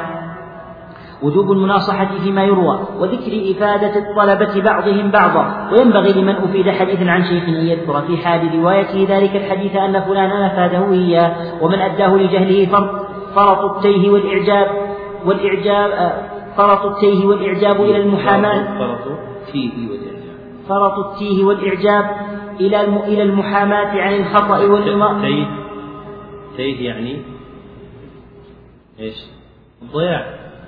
تيه الضياع. والتيه يعني الكبر المقترن بالعجب. نعم. صلى الله عليه فهو بذلك الوصف مذموم مأثوم ومحتجز الفائدة عنه غير غير مؤنب ولا ملوم. ذكر المصنف رحمه الله تعالى من آداب طلب الحديث أن يحرص الطلبة على إفادة بعضهم بعضا بمسموع الحديث والدلالة على الشيوخ والتنبيه على رواياتهم. لما بذلك من بذل النصيحة رجاء جزيل الأجر وجميل الذكر. إلا أن يعلم أن بذله لأحد لا يصلح لأنه ليس ممن ترجى فائدته وانتفاعه كما قال المصنف ومن أداه لجهله فرط التيه والإعجاب إلى المحاماة عن الخطأ والمماراة في الصواب فهو بذلك الوصف مذموم مأثوم ومحتجز الفائدة عنه غير مؤنب ولا ملوم يعني لا يلحقه تأنيب بالذم ولا يلام على كتمه ما يعرفه من علم أو شيخ.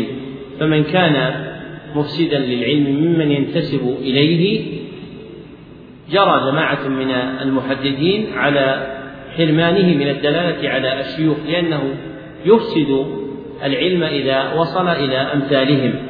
وهذا مذكور في شرح الألفية وشرح ألفية العراقي فتح المغيث وغيرها. نعم. أحسن الله إليكم قال رحمه الله الرابع والعشرون القول في انتقاء الحديث وانتخابه لمن عجز عن كتبه على الوجه واستيعابه. إذا كان المحدث مكثرا وفي الرواية متعسرا فينبغي للطالب أن ينتقي أن ينتقي حديثه وينتخبه فيكتب عنه ما لا يجده عند غيره ويتجنب المعاد من رواياته. وهذا حكم الوالدين من الغرباء الذين لا يمكنهم طول الإقامة والثواء وأما من لم يتميز وأما من لم يتميز الطالب معاد حديثه من غيره وما يشارك في روايته مما يتفرد به فالأولى أن يكتب حديثه على الاستيعاب دون الانتقاء والانتخاب. قال أبو بكر من لم تعلو في المعرفة درجته ولا كملت لانتخاب الحديث آلته فينبغي أن يستعين ببعض حفاظ وقته على انتقاء ما له غرض في سماعه وكتبه. قال أبو بكر وكان ينتقي على الشيوخ ببغداد ممن أدركناه أبو الفتح محمد بن أحمد ابن أبي الفوارس وأبو القاسم هبة الله بن حسن الطبري. فأما المتقدمون الذين لم ندركهم وقد لقينا من وقد لقينا من حدثنا عنهم وكان فيهم جماعة يستفيد الطلبة بانتقائهم ويكتب الناس بانتخابهم كأبي بكر بن الجعابي وعمر البصري وعمر بن المظفر وأبي الحسن الدارقطني وغيرهم. ومعنى ذلك أن عمر كان كان معظم انتقابه الأحاديث المشهورة والروايات المعروفة خلاف ما يتخيره أكثر النقاد. من كتب الغرائب والأفراد وأما أبو الحسن الدارقطني فكان انتخابه يشتمل على النوعين من الصحاح والمشاهير والغرائب والمناكير ويرى أن ذلك أجمع للفائدة وأكثر للمنفعة.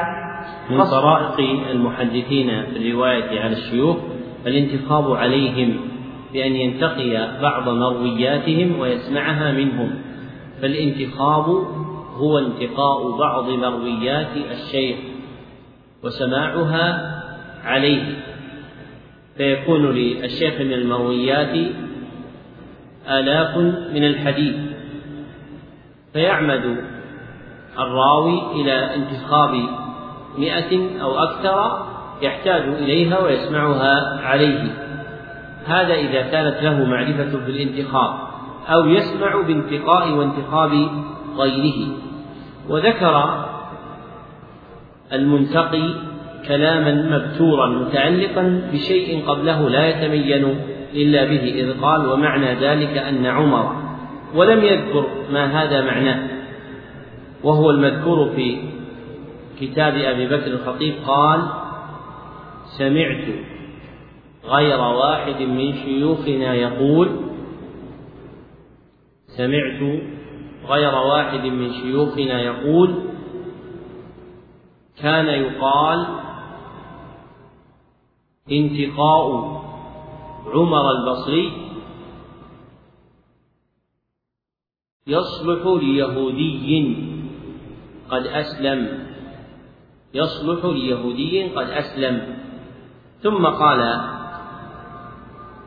الخطيب ومعنى ذلك أن عمر كان معظم انتخابه الأحاديث المشهورة والروايات المعروفة أي أن الحافظ عمر البصري كان ينتقي من أحاديث الشيوخ ما يحتاج إليه في الدين فينتفع به حديث الإسلام. نعم. أحسن الله إليكم. قال رحمه الله وصف الحافظ العلامة على ما ينتخبه كان أبو الحسن علي بن, مح... علي بن أحمد النعيمي يعلم على ما ينتخبه في أصول الشيوخ صاد صادا ممدودة وكان أبو محمد الخلال يعلم طاء ممدودة أيضا وكانت علامة محمد بن طلحة النعالي حائين إحداهما إلى جنب الأخرى وكانت علامة أبي الفضل علي بن الحسين بن الفلكي الهمداني نزيل نيسابور. صورة همزتين وكلهم كان يعلم في الحاشية وكلهم كان يعلم في الحاشية اليمنى من الورقة بحبر. ورأيت علامة أبي الحسن الدارقطني في أصل لبعض الشيوخ في الحاشية اليسرى خطا عريضا بالحمرة وكذلك كان هبة الله بن الحسن الطبري يعلم بالحمرة إلا أنها كانت خطا صغيرا على أول إسناد الحديث. الانتقاء. ينبغي للمنتخب أن يقصد تخير الأسانيد العالية والطرق الواضحة والأحاديث الصحيحة والروايات المستقيمة ولا ولا يذهب ولا يذهب وقته في الترهات. من تتبع الأباطيل والموضوعات وتطلب الغرائب والمنكرات والغرائب التي كره العلماء الاشتغال بها وقطع الأوقات في طلبها إنما هي ما حكم أهل المعرفة ببطوله لكون رواته ممن يضع, ممن يضع الحديث أو يدعي السماع فأما ما استغرب لتفرد راويه به وهو من أهل الصدق والأمانة فذلك يلزم كتبه ويجب سماعه وحفظه. ويترك المنتخب أيضا الاشتغال بأخبار الأوائل مثل كتاب المبتدأ ونحوه. فإن الشغل بذلك غير نافع وهو عن التوكل على ما هو أولى قاطع. ونظير ما ذكرناه آنفا أحاديث الملاحم. وما يكون من الحوادث فإن أكثرها موضوع وجلها مصنوع كالكتاب المنسوب إلى دانيال والخطب المروية عن علي بن أبي طالب. ولما أسند قول الإمام أحمد ثلاثة كتب ليس لها أصول المغازي والملاحم والتفسير. قال وهذا الكلام محمول على وجه وهو أن المراد به كتب مخصوصة في هذه المعاني الثلاثة غير معتمد عليها ولا موثوق بصحتها لسوء أحوال مصنفيها وعدم عدالة ناقدها وزيادات القصاص فيها. فأما كتب الملاحم فجميعها بهذه الصفة. وليس يصح في ذكر الملاحم المرتقبة والفتن المنتظرة غير أحاديث يسيرة غير أحاديث يسيرة اتصلت أسانيدها إلى الرسول صلى الله عليه وسلم من وجوه مرضية وطرق واضحة جلية. وأما الكتب المصنفة في تفسير القرآن فمن أشهرها كتاب الكلب ومقاتل بن سليمان ولا أعلم في التفسير كتابا مصنفا سليما من علة فيه أو عليها من مطعن عليه. وأما المغازي فمن المشتهرين بتصنيفها وصرف العناية إليها محمد بن إسحاق المطلبي ومحمد بن عمير الواقدي فأما ابن إسحاق فقد تقدمت منا الحكاية عنه أنه كان يقول عن أهل الكتاب أخبارهم ويضم منها كتبه. وروي عنه أيضا أنه كان يدفع إلى شعراء وقتها أخبار المغازي. ويسألهم أن يقولوا فيها الأشعار ليلحقها بها. وأما الواقدي فسوء ثناء المحدثين عليه مستفيض وكلام أئمتهم فيه طويل عريض وليس في المغازي أصح من كتاب موسى بن عقبة مع صغره وخلوه, وخلوه من أكثر ما يذكر في كتب غيره. فما, فما روي من هذه الأشياء عمن عمن اشتهر عمن اشتهر تصنيفه وعرف بجمع بجمعه وتأليفه. هذا حكمه فكيف بما يورده القصاص في مجالسهم ويستمرون به قلوب العوام من زخارفهم؟ إن النقل لمثل تلك العجائب من المنكرات وذهاب الوقت في الشغل بأمثالها من أخسر التجارات.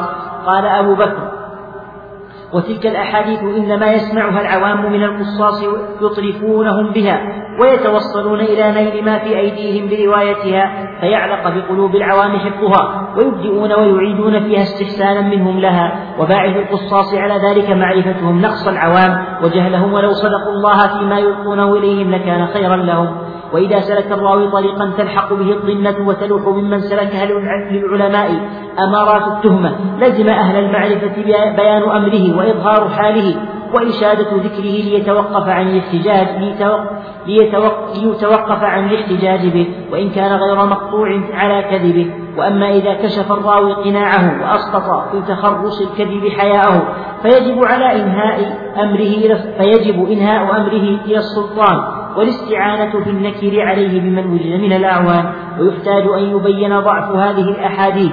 في هذا الرجل الذي حدث بها أنها موضوعة لا أصل لها فإن رجع عنها وإلا على السلطان أن ينهاه عن روايتها فإن انتهى وإلا عاقبه بما يراه. ذكر المصنف رحمه الله تعالى هنا من المعاني المرعية في الانتقاء أن يتخير المنتخب الأسانيد العالية والطرق الواضحة والأحاديث الصحيحة والروايات المستقيمة متجنبا الأباطيل والموضوعات والغرائب والمنكرات لكراهة الاشتغال بها وعدم انتفاع الخلق من قبلها فمما حذر منه من تلك الترهات الاشتغال بأخبار الأوائل مثل كتاب المبتدأ لإسحاق بن بشر فإن الشغل بمثله غير نافع ونظيره كذلك أحاديث الملاحم وما يكون من الحوادث في آخر الزمان. وفي ذلك قول مشهور للإمام أحمد بن حنبل أنه قال ثلاثة كتب ليس لها أصول المغازي والملاحم والتفسير وحمله أبو بكر الخطيب على أن مراده بذلك كتبا مخصوصة في هذه المعاني الثلاثة لا يعتمد عليها ولا يوثق بصحتها.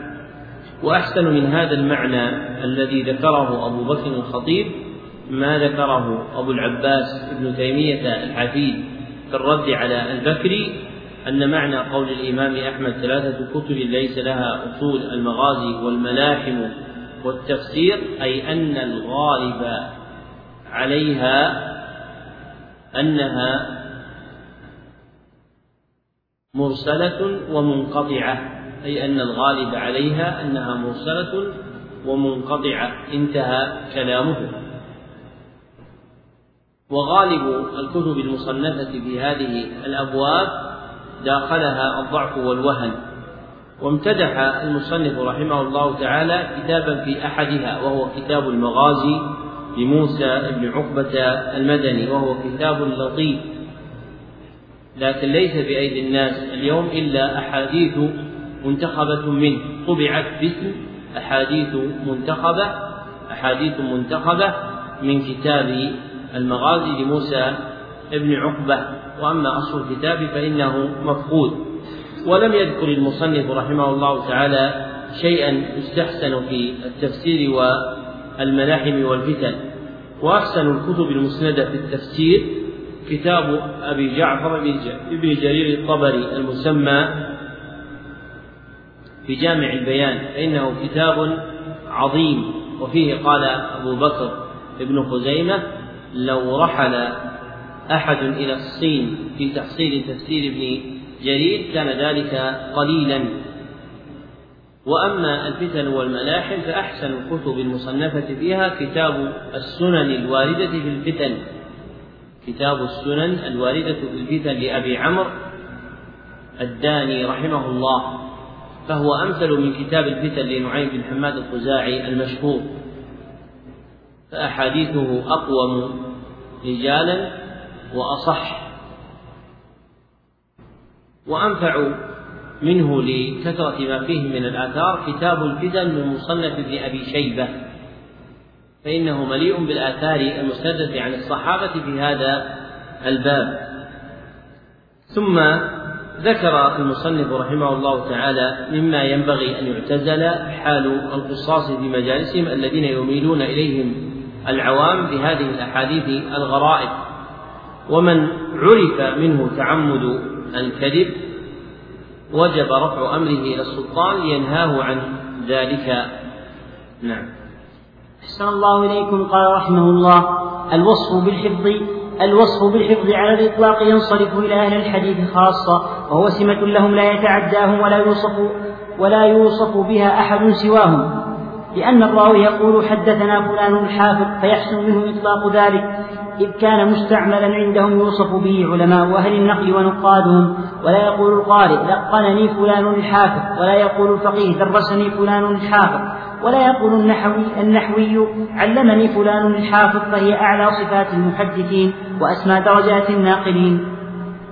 ومن وجدت فيه قبلت أقاويله وسلم له تصحيح الحديث وتعليله غير أن المستحقين لها يقل معدودهم ويعز بل يتعذر وجودهم. فهم في قلتهم بين المنتسبين إلى مقالتهم أعز من مذهب السنة بين سائر الآراء والنحل وأقل من عدد المسلمين في مقابلة جميع أهل الملل.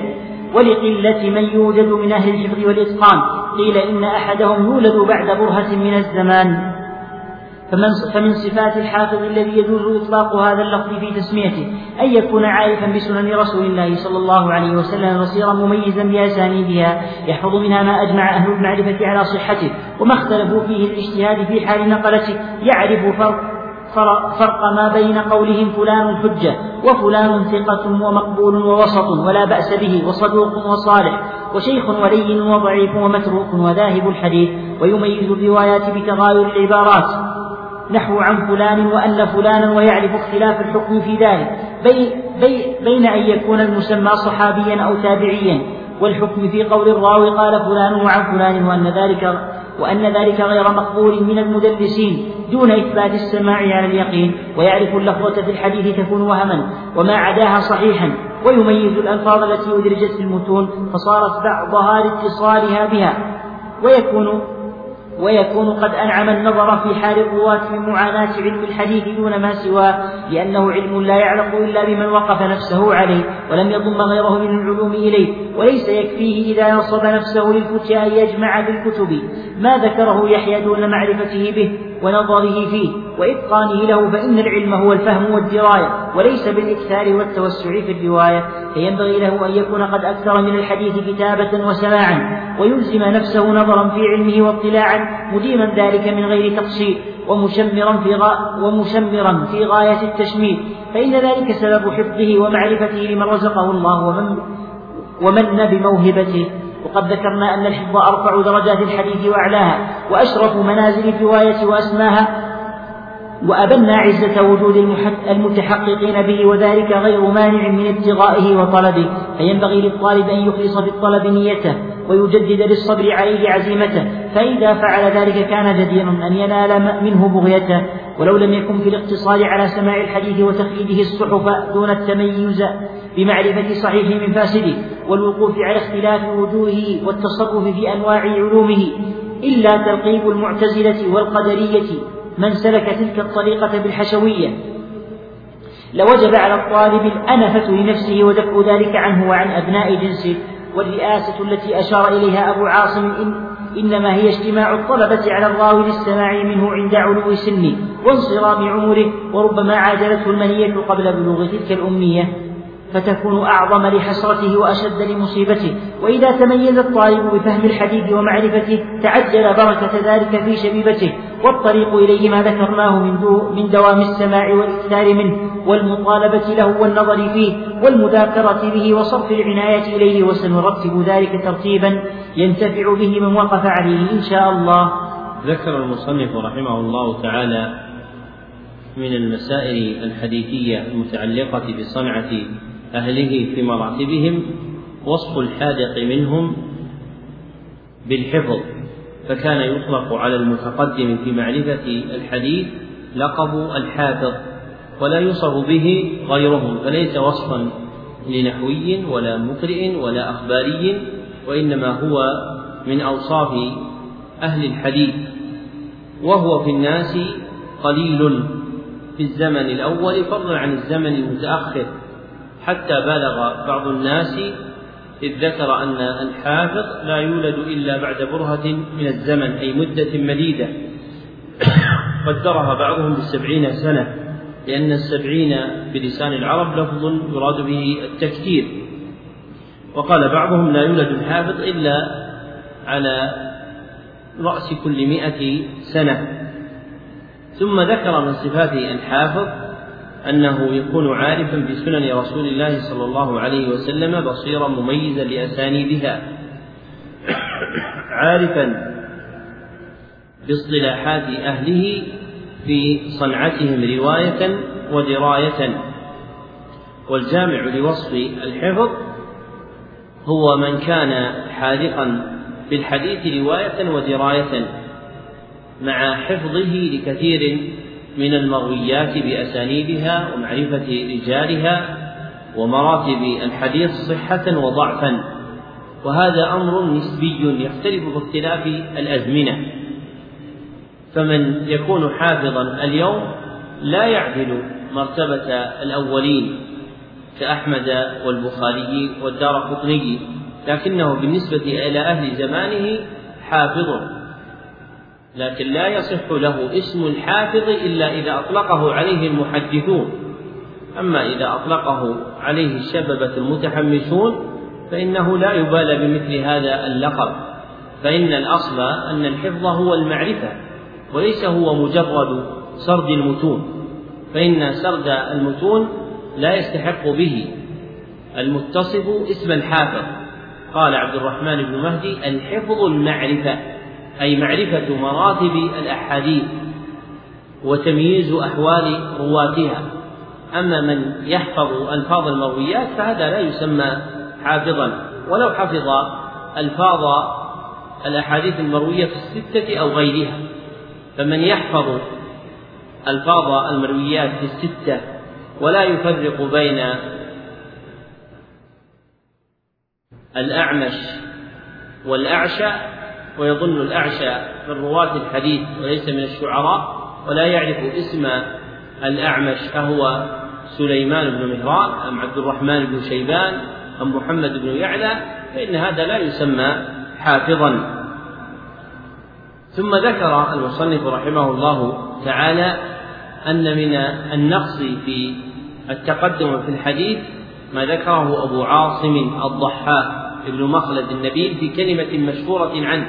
أسندها الخطيب في كتابه وطواها المختصر مع تعلق قوله والرئاسة التي أشار إليها أبو عاصم بهذا القول وهو قوله الرئاسة في الحديث بلا دراية رئاسة نزلة. الرئاسة في الحديث بلا دراية رئاسة نزلة أي لا خير فيها. فإن قصار أمر المستغل بالحديث حين ذلك أن السامعين عليه يستفيدون منه عند علو سنه وانصرام عمره رغبة في علو أسانيدهم أما فهم المعاني وإدراك الأحكام فلا ينتفعون به فيها. نعم. أحسن الله إليكم قال رحمه الله الخامس والعشرون القول في كتب الحديث على وجهه وذكر الحاجة إلى ذلك في الجمع لأصناف علومه.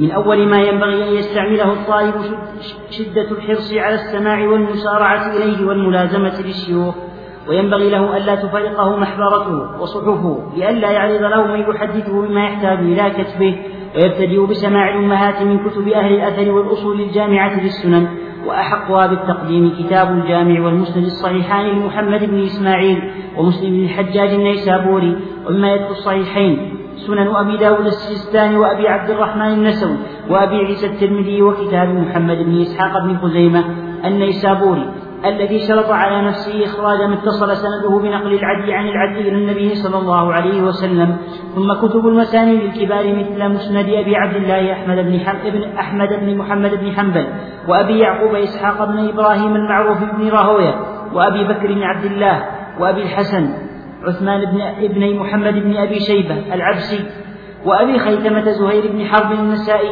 وعبد بن حميد الكشي وأحمد بن سنان الواسطي ومن الطبقة التي بعد هؤلاء ما يوجد من مسند يعقوب بن أبي شيبة السدوسي وإسماعيل بن إسحاق القاضي ومحمد بن أيوب الرازي ومسند الحسن بن سفيان النسوي وأبي يعلى أحمد بن أحمد بن علي أحمد بن علي الموصلي ثم الكتب المصنفة في الأحكام الجامعة للمسانيد وغير المسانيد مثل كتب ابن جريج وسعيد بن أبي عروبة وعبد الله بن المبارك وسفيان بن عيينة وسفيان بن عيينة وهشيم بن بشير وعبد الله بن وهب وهشيم بن بشير وعبد الله بن وهب والوليد بن مسلم ووكيع بن الجراح وعبد الوهاب بن عطاء وعبد الرزاق بن همام وسعيد بن منصور وغيرهم وأما موطأ وأما موطأ مالك بن أنس فهو المقدم في هذا النوع ويجب أن يبتدأ بذكره على كل كتاب لغيره. ثم الكتب المتعلقة بعلل الحديث فمنها كتاب أحمد بن حنبل وعلي بن المدين فمنها كتاب أحمد بن حنبل وعلي بن المديني وعبد الرحمن بن أبي حاتم الرازي وأبي علي الحافظ النيسابوري وأبي الحسن علي بن عمر الدار قطني وكتاب التمييز لمسلم بن الحجاج القشيري. ثم تواريخ المحدثين وكلامهم في أحوال الرواة مثل كتاب يحيى بن معين الذي يرويه عنه عباس بن محمد الدوري وكتابه الذي يرويه عنه المفضل بن غسان الغلابي. وكتابه الذي يرويه عنه الحسين بن حبان البغدادي وتاريخ خليفة بن خياط العصفري وأبي حسان الزيادي ويعقوب بن سفيان الفسوي وأحمد بن أبي خيثمة النسائي وأبي زرعة الدمشقي وحنبل بن إسحاق الشيباني ومحمد بن إسحاق السراج النيسابوري وكتاب الجرح والتعديل لعبد الرحمن بن أبي حاتم الرازي ويربي على هذه الكتب كلها ويربي على هذه الكتب كلها.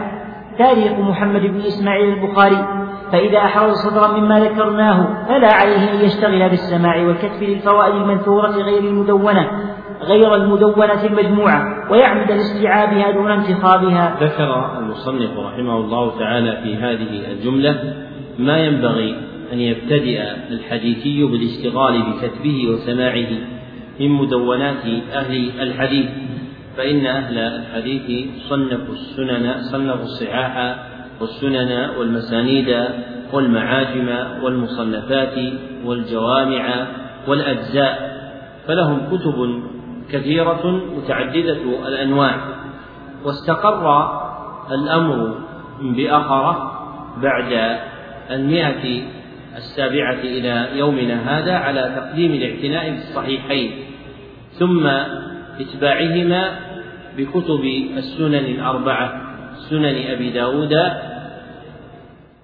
فالترمذي فالنسائي فابن ماجه. وهذه هي الكتب الستة. ووراءهن موطأ الإمام مالك وسنن الدارمي ومسند أحمد وسنن البيهقي الكبرى. فهذه الكتب العشرة هي الحقيقة بالدرس رواية ودراية وقل أن يخرج منها حديث يحتاج إليه. بل ذكر أبو الفرج بن رجب رحمه الله أنه لا يخرج عن الكتب الستة حديث يشتمل على أصل من أصول الإسلام أي من أحكامه التي يحتاج إليها الناس على وجه الاستقلال.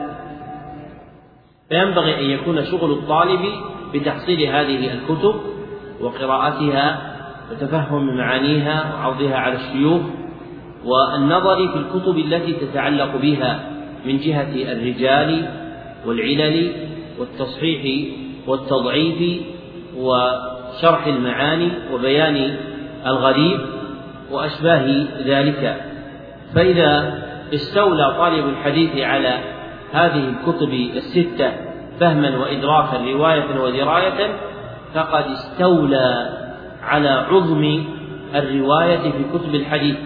فالعارف بهذه الكتب يكون قد حصل أكثر من أربعة أخماس العلوم المتعلقة بالحديث رواية ودراية ولا يخرج عن ذلك إلا نزر يسير من طالع المطولات الحديثية. رواية ودراية وقف عليه والاعتماد على كتب الأصول يسهل الوصول كما أن تضيع الوقت في كتب أخرى دونها مما يذهب به الوقت مع قلة الفائدة. نعم. أحسن الله إليكم قال رحمه الله والحديث يشتمل على المسند والموقوف والمرسل والمقطوع والقوي والضعيف والصحيح والسقيم وغير ذلك من الأوصاف المختلفة والنعوت المتغايرة وفي كتب كل فائدة. نحن نشير إليها ونذكرها على التفصيل للأنواع التي وصفناها وغيرها مما لم نصفه إن شاء الله. فأما الأحاديث المسندات إلى النبي صلى الله عليه وسلم فهي أصل الشريعة ومنها تستفاد الأحكام وما اتصل منها سنده وثبتت عدالة رجاله فلا, فلا خلاف بين العلماء. أن قبوله واجب والعمل أن قبوله واجب واجب والعمل به لازم والرد والراد والراد له آثم. وأما الأحاديث الموقوفات على الصحابة فقد جعلها كثير من الفقهاء بمنزلة المرفوعات إلى النبي صلى الله عليه وسلم في لزوم العمل بها أو تقديمها على القياس وإلحاقها بالسنن. وأما الأحاديث المرسلات عن النبي صلى الله عليه وسلم فهي أيضا عند خلق من العلماء بمنزلة المسندات المتصلة في تقبلها والعمل بمتضمنها. ومن لم يرها كذلك من نقاد الآثار وحفاظ الأخبار فإنه يكتبها للاعتبار بها وليجعلها علة لغيرها. وحكم المعضل مثل حكم المرسل في الاعتبار به فقط. وأما المقاطع فهي الموقوفات على التابعين فيلزم كتبها والنظر فيها لتتخير من أقوالهم ولا تشد عن مذاهبهم. وأما أحاديث الضعاف ومن لا يعتمد على روايته فتكتب للمعرفة وألا وألا تقلب إلى أحاديث الثقات. ويعتبر بها أيضا غيرها من الروايات كتب أحاديث التفسير.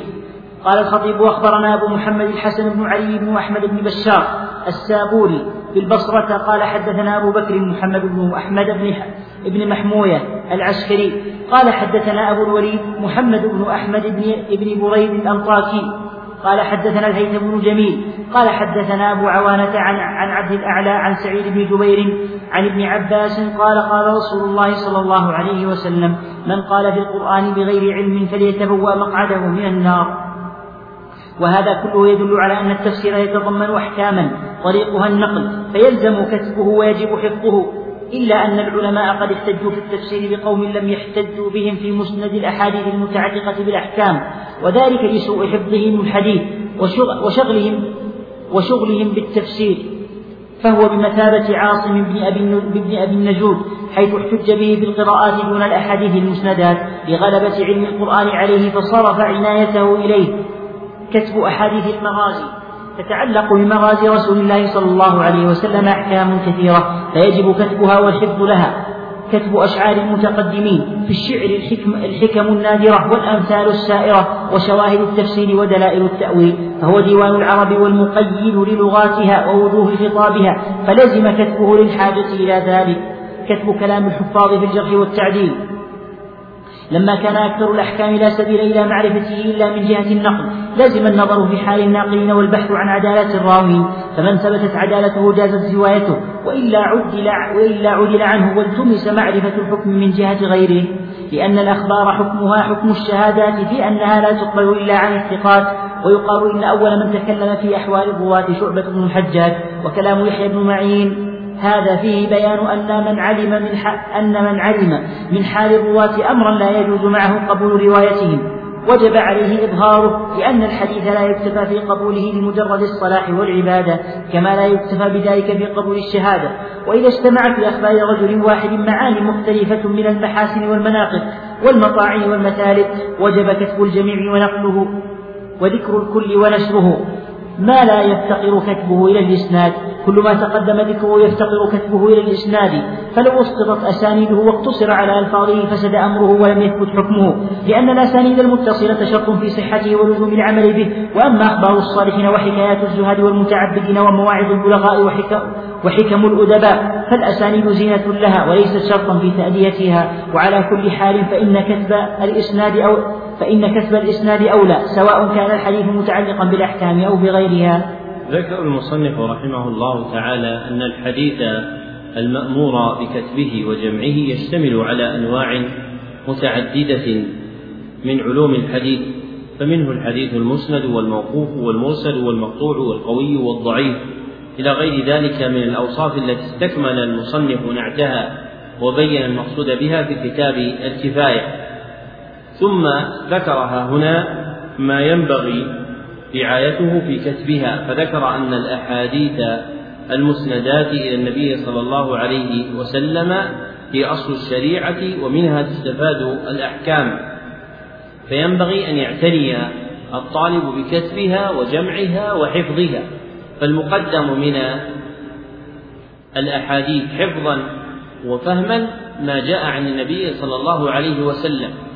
وبعدها الأحاديث الموقوفة عن الصحابة فإن كثيرا من الفقهاء جعلوها بمنزلة المرفوعات إلى النبي صلى الله عليه وسلم في لزوم العمل بها عند خلو الباب من حديث مرفوع. فهذا وجه قوله جعلها كثير من الفقهاء بمنزلة المرفوعات أي عند خلو الباب من حديث مرفوع فتكون العمدة على الموقوفات. وكانوا يقدمونها على الرأي والقياس ويلحقونها بالسنن. ومما يكتب أيضا الأحاديث المرسلة عن النبي صلى الله عليه وسلم مما رفعه التابعون وهي ليست بمنزلة المتصل صحة لكن ذهب جماعة من الفقهاء إلى الاعتداد به عند خلو الباب من حديث مسند مرفوع. قال العراقي في ألفيته واحتج به مالك كذا النعمان وتابعوهما به ودانوا إلى آخر ما ذكر في باب المرسل. ومثله كذلك الأحاديث المعضلة. ودونها المقاطيع من الموقوفات على التابعين. فيحسن كتبها والنظر فيها ليتخير من أقوالهم ولا يشد عن مذاهبهم. ولا سيما في تفسير القرآن الكريم. فإن جملة من آيات الكتاب يعول فيها على ما ذكره فيها التابعون وأجمعوا عليه لعدم وجود حديث مرفوع ولا شيء مأثور عن الصحابة فيه فتكون العمدة على ما ذكره التابعون في تفسير الآية. وأما الأحاديث المروية عن الضعاف ومن لا يعتمد على روايته فتكتب للمعرفة أي للعلم بها لئلا تقلب إلى أحاديث الثقات ويعتبر بها أيضا غيرها من الروايات أي يعارض بها غيرها من الروايات ويقابل بها فيعرف الصحيح والضعيف. ثم ذكر كتب أحاديث التفسير للاحتياج إليها في فهم كلام الله سبحانه وتعالى. وأورد حديثا مسندا شديدا في التحذير من القول في تفسير القرآن بلا علم وهو حديث ابن عباس من قال في القرآن بغير علم فليتبوأ مقعده من النار.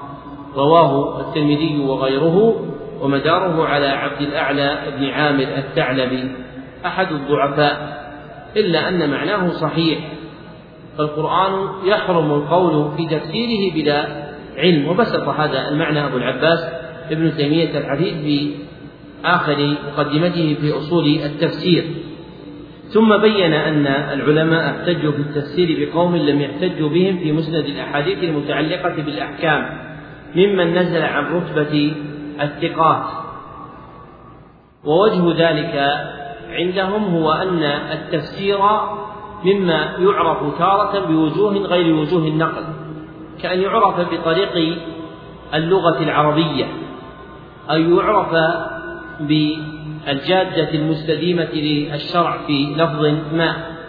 فإذا روي في ذلك شيء وفي رواته مغمز خفيف مشوه واحتجوا به ولم يتشددوا في بيان معاني التفسير المأثورة كتشددهم في أسانيد أحاديث الأحكام. ومن جملة ما يكتب أيضا مغازي رسول الله صلى الله عليه وسلم. وكذلك أشعار المتقدمين فإن في الشعر الحكم النادرة والأمثال السائرة وشواهد التفسير فهو بحق ديوان العرب. وهذه الكلمة صحت عن عمر بن الخطاب قال الشعر ديوان العرب. رواه ابن سعد في الطبقات وغيره. وإلى ذلك أشرت بقولي حاول الشعر وميز بحره. إنما ذا الشعر ديوان العرب. واقطع الأيام في تطلابه واهجر الجهال واهجر الأغمار جهال الأدب. واهجر الأغمار جهال الأدب.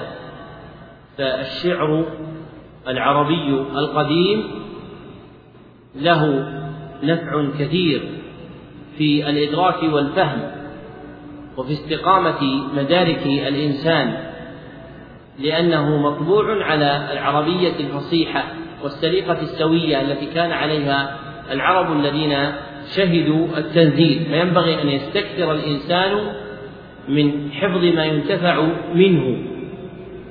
وإذا كانت له مكنة في خلطه ونظمه فذلك أنفع له. ثم ذكر مما ينبغي كتبه كتب كلام الكفار في الجرح والتعديل في الكلام على الرواة جرحا وتعديلا وتوثيقا وتضعيفا للاحتياج إلى كلامهم في الحكم على المرويات. ثم ذكر مما لا يفتقر إلى كتب إسناده الأخبار العامة والتواريخ السائرة من الحكايات والمواعظ والحكم فالإسناد لها زينة وليس شرطا في تأديتها ولم يكن الأوائل يشددون في نقل الأخبار والحكايات والمواعظ والقصص إلا إذا تضمنت ما يخالف دلائل الشرع. فإذا كان فيها معنى من المعاني المخالفة للشرع تطلبوا في أسانيدها ما يوجب القدح فيها. أما إن سلمت من ذلك فإنهم يمرونها ويذكرونها. ولم يكن هذا عيبا عندهم ولا يغض على أحد به ولا يطعن فيه لأجله. وإذا تأملت كتب الزهد التي صنفها الأئمة الكبار التي صنفها الأئمة الكبار كأحمد وأبي داود وأسد بن موسى وابن أبي شيبة ووكيع بن الجراح وهناد بن السري وأبي بكر البيهقي وجدتها طافحة بذكر الحكايات والأخبار والقصص بأسانيد لا يرفع إليها رأس لكن ليس المقام مقام تطلب رواية الثقة والتشدد في إسنادها عن الأثبات. فباب الحكايات والمواعظ والقصص باب واسع. ما لم يخالف شيئا من الأحكام الشرعية. هذه طريقة السلف رحمهم الله تعالى. أما التشدد في ذلك المفضي إلى إبطال كثير من الأخبار التاريخية والأحوال السابقة فهذه من أوابد العصر الحادثة. نعم. أحسن الله إليكم قال رحمه الله. السادس والعشرون. الرحلة في الحديث إلى البلاد النائية للقاء الحفاظ بها وتحصيل الأسانيد العالية. المقصود في الرحلة في الحديث أمران. أحدهما تحصيل علو الإسناد وقدم السماع والثاني لقاء الحفاظ والمذاكرة لهم والاستفادة عنهم. فإذ فإذ كان الأمران موجودين موجودين في بلد الطالب ومعدومين في غيره فلا فائدة في الرحلة والاقتصار على ما في البلد أولى. وإذا عزم الطالب على الرحلة فينبغي له أن لا يترك في بلده من الرواة أحدا إلا ويكتب عنه ما تيسر من الأحاديث وإن قلت. وقد رحل في الحديث الواحد جماعة من السلف ذكرنا أسماءهم وأوردنا أخبارهم في كتاب الرحلة في الحديث. فغنينا عن إعادتها في هذا الكتاب. قال أبو بكر والطلب المفروض على كل مسلم إنما هو طلب العلم الذي لا يسع جهله فتجوز الرحلة بغير إذن الأبوين إن لم يكن ببلد الطالب من يعرفه واجبات الأحكام وشرائع الإسلام فأما إذا كان قد عرف علم المفترض علم المفترض عليه فتكره له الرحلة إلا بإذن أبويه. قال أبو بكر وإذا منع الطالب أبواه عن تعلم العلم المفترض فيجب عليه مداراة مداراة مداراتهما. والرفق بهما حتى تطيب له أنفسهما ويسهل من أمره ما يشق عليهما ذكر شيء من وجوب طاعة الأبوين وبرهما وترك الرحلة مع كراهتهما ذلك وسخطهما ثم ذكر الأحاديث في ذلك. وينبغي للطالب أن يتخير لمرافقته من يشاكله في مذهبه ويوافقه على غرضه ومطلبه. ويستحب البكور في يوم المسير. توديع الإخوان والمعارف. ينبغي للطالب أن لا يخرج إلا بعد توديعه إخوانه ووصاته إياهم بالدعاء له. ثم ذكر الدعاء عند التوديع ودعاء الركوب للراحلة. ينبغي للطالب إذا نزل بالبلد الذي إليه رحل أن يقدم لقاء من به من المشايخ ويتعجل السماع منهم خوف اعتراض الحوادث. ويسمع من كل شيخ ما ليس عند غيره وما اشترك المشايخ فيه فليقتصر على سماعه من أحدهم. وليعلم الطالب أن شهوة السماع لا تنتهي والنهمة من الطلب لا تنقضي والعلم كالبحار المتعذر كل كيلها والمعادن التي لا ينقطع نيلها فلا ينبغي له أن يشتغل في الغربة إلا بما يستحق لأجله الرحلة. عود الطالب إلى وطنه واختيار إقامته على ضعنه.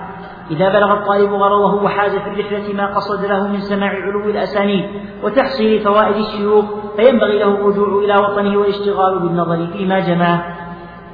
لما لما حدثنا أبو الحسن علي بن القاسم ابن الحسن الشاهد إملاء من حفظه قال حدثنا أبو روح أحمد بن محمد بن بكر الهزاني قال حدثنا محمد بن النعمان ابن النعمان ابن شبل الباهلي عن مالك بن أنس عن سمي عن أبي صالح عن أبي هريرة رضي الله عنه قال قال رسول الله صلى الله عليه وسلم السفر قطعة من العذاب يمنع أحدكم طعامه وشرابه ومنامه فإذا قضى أحدكم نهمته من وجهه فليعجل إلى أهله. قال الشيخ أبو بكر صدق رسول الله صلى الله عليه وسلم في وصفه السفر. وما زال صادقا مصدوقا فإن المسافر يقاسي من الأهوال ومشقة الحل والترحال. ومعاناة النصب. النصب, وشدة التعب. النصب. النصب وشدة التعب. والسير مع الخوف في الليل البهيم. ما يستحق وصفه بأنه العذاب الأليم. ووجود ذلك في حق صاحب الحديث أكثر. وحظه مما ذكرناه أجزل من حظ غيره وأوفر. فعود الطالب إلى مستقره أحمد. واشتغاله بالنظر فيما حصله أجران النفع عليه وأعوج.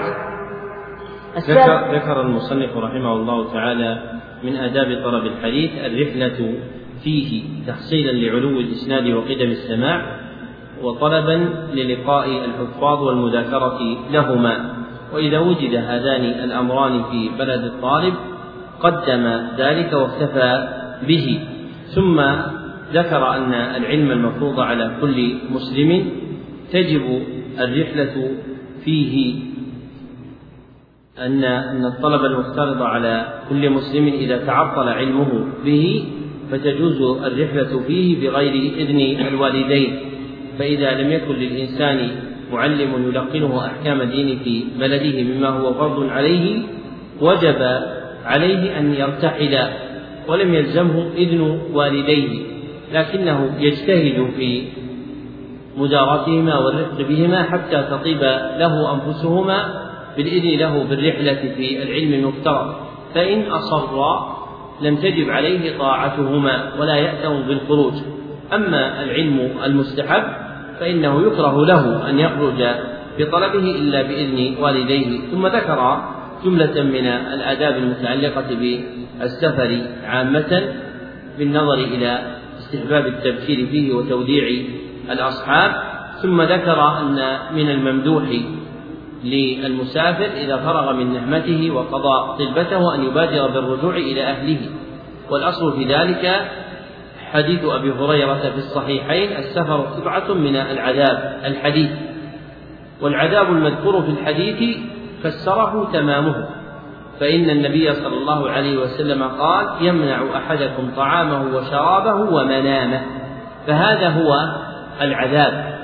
فإن العين والدال والباء موضوعة في لسان العرب لقطع الشيء عن غيره ومنه سمي الماء الذي ينتفع به شاربه ماء عذبا لأنه يقطع حاجة شاربه عن طلب ماء آخر. والسفر قطعة من العذاب ليس المراد قطعة من العقاب وإنما هو من جملة القواطع التي تقطع العبد عن مراده. وفسر هذا القطع بمنعه طعامه وشرابه ومنامه. وأرشد العبد إذا قضى نهمته أي بغيته من وجهه في سفره أن يعجل بالرجوع إلى أهله.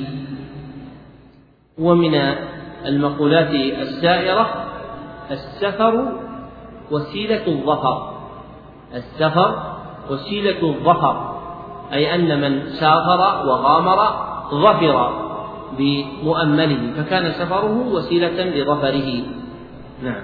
أحسن الله إليكم قال رحمه الله السابع والعشرون حفظ الحديث ونفاذ البصيرة فيه وإنعام النظر في أصنافه وضروب وضروب فيه. إذا استقرت بالطالب داره وانقضت من السفر والاغتراب أوطاره فليأخذ نفسه بالنظر فيما كتب والتدبر لعلم ما طلب. معرفة الحديث ليست تلقينا وإنما هو علم يحدث يحدثه الله في القلب. أشبه الأشياء بعلم الحديث معرفة الصرف ونقد الدنانير والدراهم فإنه لا تعرف جودة الدينار والدراهم بلون ولا مس ولا طراوة ولا دنس ولا نقش ولا صفة تعود إلى صغر أو كبر ولا إلى ضيق أو سعة وإنما يعرفه الناقد عند المعاينة فيعرف البهرج والزائف والخالص والمغشوش وكذلك تمييز الحديث فإنه علم يخلقه الله تعالى في القلوب بعد طول الممارسة له والاعتناء به. فمن الأحاديث ما تخفى علته فلا يوقف عليه إلا بعد النظر الشديد ومضي الزمن البعيد ومنها ما قد كفى راويه مؤنته وأبان في أول حاله علته. ينبغي أن يكون قصد الطالب بالحفظ ابتغاء وجه الله تعالى والنصيحة للمسلمين في الإيضاح والتبيين. وليجتنب ارتكاب المحرمات ومواقعة الأمور المحظورات ويأخذ نفسه باتباع أوامر الحديث والعمل به ويطيب كسبه ويصلح غذاءه ويقل طعامه. ما ينبغي للطالب أن يوظفه على نفسه من مطالعة الحديث في الليل وإدامة درسه. قال أبو بكر إنما اختاروا المطالعة بالليل لخلو القلب فإن خلوه يسرع إليه الحفظ. وليس يكون قلة الغم إلا مع خلو السر وفراغ القلب والليل أقرب الأوقات من ذلك. وينبغي لمن طالع في كتابه أن يجهر بقراءته قدر ما يسمعه وينبغي تكرير المحفوظ على القلب ومذاكرة الحديث مع عامة الناس. والمذاكرة مع الأتباع والأصحاب والمذاكرة مع الأقران والأتراب والمذاكرة مع الشيوخ وذوي الأسنان. ودوام المراعاة للحديث والمذاكرة به واتقاء الفتور عنه. الثامن والعشرون. ذكر المصنف رحمه الله تعالى من آداب طلب الحديث العناية بحفظه ونفاذ البصيرة فيه بتعرف مراتبه ودرجاته. فإذا فرغ الطالب من سفره وجمع ما حصل من الحديث اشتغل بتعرف أحوال رواته وتنقيب علله وتمييز مراتب الراوي والمروي. وهذا كما قال المصنف من العلوم التي ينعم الله عز وجل بها تفضلا على من شاء من خلقه بعد طول الممارسة له والاعتناء به. فإذا طالت ممارسة الحديثي للحديث واشتغل به وفتح الله عز وجل عليه في فهمه صارت له ملكة قوية في معرفة الحديث والاطلاع على علله.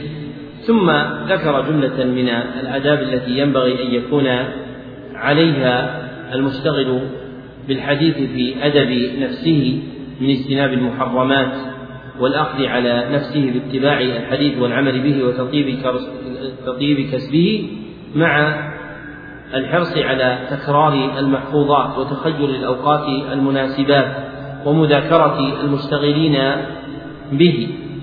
ونبه إلى طريقة نافعة في تقوية المحفوظ وهي الجهر به كما قال وينبغي لمن طالع في كتابه أن يجهر بقراءته قدر ما يسمع نفسه. فإن الحفظ يتخير له رفع الصوت والفهم يتخير له خفض الصوت.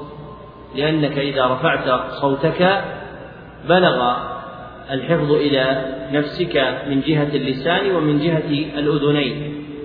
وإذا خفضت صوتك في التفهم جمعت مداركك على فهم ما بين عينيك. فإذا أردت أن تفهم شيئا اخفض صوتك في قراءته. وإذا أردت أن تحفظ شيئا فارفع صوتك في قراءته. نعم. أحسن الله إليكم. قال رحمه الله الثامن والعشرون البيان والتعريف لفضل الجمع والتصنيف. قلما يتمهر في علم الحديث ويقف على غوامضه ويستثير الخفي من فوائده إلا من جمع متفرقه وألف متشتته وضم بعضه إلى بعض واشتغل بتصنيف أبوابه وترتيب أصنافه فإن ذلك الفعل مما يقوي مما يقوي النفس ويثبت الحفظ ويذكي القلب ويشحذ الطبع ويبسط اللسان ويجيد البيان ويكشف المشتبه ويوضح ويوضح الملتبس ويكسب أيضا جميل الذكر وتخليده إلى آخر الدهر ولم يكن العلم مدونا أصنافا ولا مؤلفا كتبا وأبوابا في زمن المتقدمين من الصحابة والتابعين وإنما فعل ذلك من بعدهم ثم حد المتأخرون فيه حدوهم. واختلف في المبتدئ بتصانيف الكتب والسابق إلى ذلك فقيل هو سعيد بن أبي عروبة وقيل هو عبد الملك بن عبد العزيز بن جريج وكان ممن سلك طريق ابن جريج طريق ابن جريج في التصنيف واقتفى أثره في التأليف من أهل عصره والمدركين لوقته سوى الأوزاعي وابن, وابن أبي عر سوى الأوزاعي. وابن أبي عروبة الربيع بن صبيح بالبصرة وشعبة بن الحجاج وحماد بن سلمة بها أيضا جميعا. ومعمر بن راشد في اليمن وسفيان الثوري بالكوفة وصنف مالك بن أنس موطأه في ذلك الوقت بالمدينة ثم من بعد هؤلاء سفيان بن عيينة بمكة وهشيم بن بشير بواسط وجرير بن عبد الحميد بن عبد الحميد بالري وعبد الله بن مبارك بخراسان ووكيع بن الجراح ويحيى بن زكريا بن أبي زائدة ومحمد بن الفضيل بن غزوان جميعا بالكوفة وعبد الله بن وهب بمصر والوليد بن مسلم بدمشق.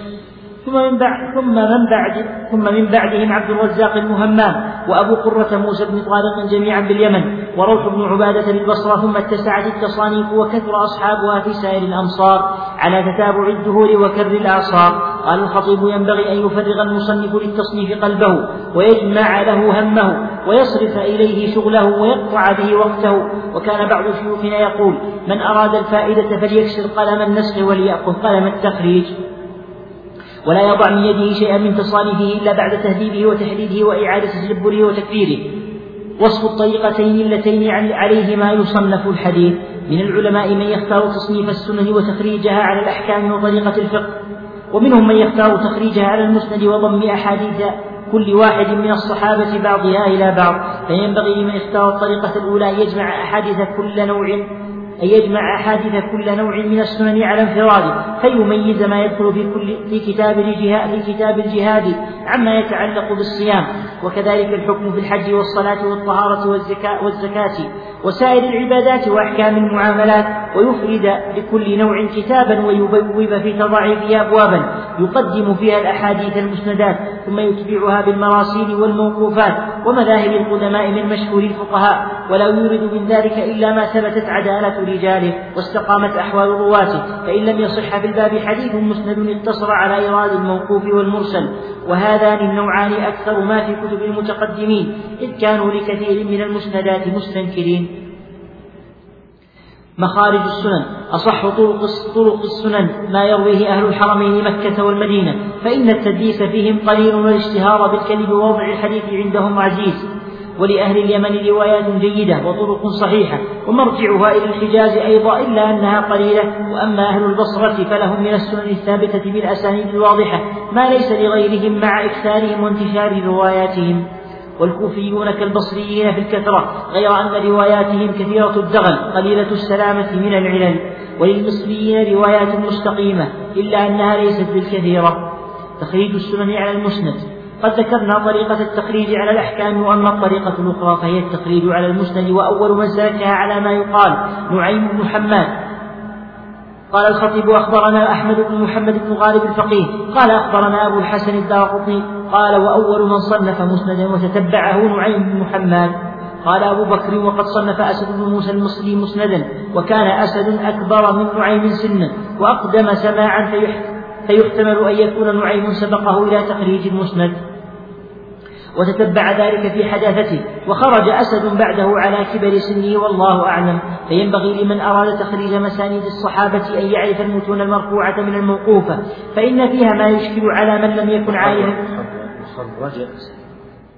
خرج وخرج أسد يعني الحديث المسند. وخرج أسد بعده على كبر سنه والله أعلم. فينبغي لمن أراد تخريج مسانيد الصحابة أن يعرف المتون المرفوعة من الموقوفة فإن فيها ما يشكل على من لم يكن عارفا بصناعة الحديث. ترتيب مسانيد الصحابة. الاختيار في تخريج المسند إلى المصنف, إلى المصنف. فإن شاء رتب أسماء الصحابة على حروف المعجم من أوائل الأسماء فيبدأ بأبي بن كعب. وأسامة بن زيد ومن يليهما وإن شاء رتبها على القبائل فيبدأ ببني هاشم ثم الأقرب فالأقرب. إلى رسول الله صلى الله عليه وسلم في النسب وإن شاء رتبها على قدر سوابق الصحابة في الإسلام ومحلهم من الدين. وهذا وهذه الطريقة أحب إلينا في تخريج المسند. فيبدأ بالعشرة رضوان الله عليهم ثم يتبعهم بالمقدمين من أهل بدر. ويتلوهم أهل الحديبية الذين أنزل الله تعالى فيهم. لقد رضي الله عن المؤمنين إذ يبايعونك تحت الشجرة. بيان علل المسند يستحب أن يصنف المسند معللا فإن معرفة العلل أجل أنواع علم الحديث والسبيل إلى معرفة علة الحديث أن يجمع بين طرقه وينظر في اختلاف رواته ويعتبر بمكانهم من الحفظ ومنزلتهم في الإتقان والضبط. ذكر المصنف رحمه الله تعالى من الآداب اللائقة بمن كملت عدته واجتمعت آلته المبادرة إلى التصنيف والشروع في التأليف لعظيم نفعه وإلى عظم نفعه أشار بعض شيوخ المصنف الذين لم يسمهم إذ قال من أراد الفائدة فليكسر قلم النسخ وليأخذ قلم التخريج وقلم النسخ المراد به إفادة نفسه وقلم التخريج المراد به إفادة غيره. فإذا خرج الإنسان من طلبة إفادة نفسه إلى إفادة غيره تمهر في صنعة الحديث والعلم عامة. وابتدأ المصنف رحمه الله تعالى الحث إلى التصنيف والتأليف ببيان مبتدأ كتابة الحديث وتأليفه مسندا أو مصنفا فذكر جماعة ممن ابتدأوا في كتابة الحديث وتصنيفه. وأحسن الأقوال المميزة لمبتدأ نشأة تدوين الحديث ما ذكره السيوطي في ألفيته إذ قال أول جامع الحديث والأثر ابن شهاب آمرا له عمر.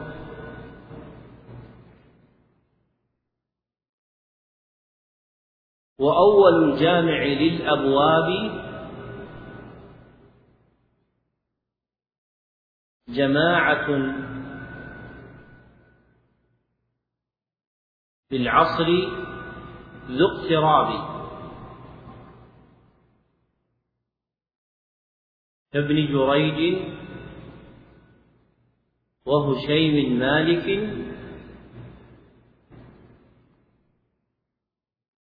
ومعمر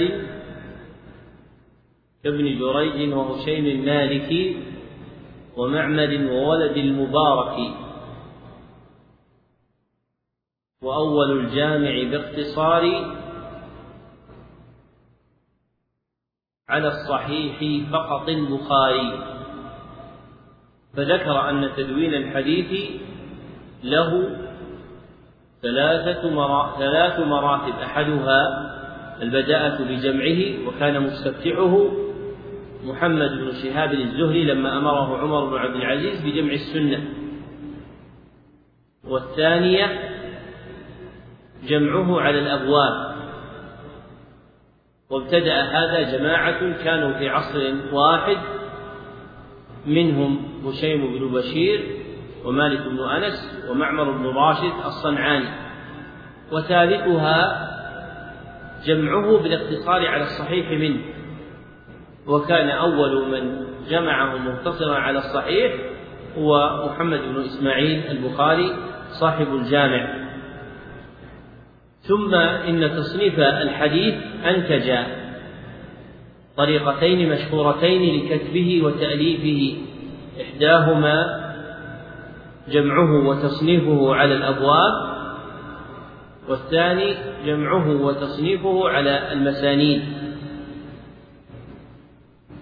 ففي الطريقة الأولى يعمد المحدث إلى أحاديث متنوعة في باب من العلم في أبواب الطلب أو الخبر فيجمعها كأحاديث الرؤية أو أحاديث الطهور أو أحاديث الصلاة أو أحاديث الأحكام. وفي الثاني يعمد إلى الأحاديث فيرتبها على مسانيد الصحابة رحمهم الله تعالى. ثم ذكر المصنف رحمه الله تعالى في متان كلامه فوائد تتعلق بأصح طرق السنن مقدم رواية أهل الحرمين لقلة التدليس فيهم وعدم اشتهارهم بالكذب. ثم تلاهم أهل اليمن ثم أهل البصرة ثم أهل الكوفة. ووصف رواياتهم بأنها كثيرة الدغل أي كثيرة الفساد فهي تشتمل على ما يفسدها من وضع وكذب وتهمة بالكذب. ثم ذكر أن لأهل مصر أن لأهل مصر روايات مستقيمة لكنها ليست بالكثيرة. ثم ذكر طريقة تخريج السنن على أي الأحاديث على المسانيد بأن يرتبها على مسانيد الصحابة. إما بأن يبتدئ التصنيف على حروف المعجم فيقدم أبي بن كعب ثم أسامة بن زيد وهلم جرا أو يرتبها على القبائل فيبدأ ببني هاشم ثم الأقرب فالأقرب إلى رسول الله صلى الله عليه وسلم في النسب أو يرتبها على قدر سواقط الصحابة في الإسلام. وهذه الطريقة كما قال المصنف أحب إليه وهي المشهورة. فكانوا يقدمون العشرة المبشرين بالجنة وأولهم أبو بكر على ترتيب الخلفاء ثم يذكرون بقيتهم ثم يتبعونهم إما بأهل بدر أو, أو ثم بأهل الحديبية أو يتبعون العشرة بذكر الصحابة مرتبين على حروف المعجم.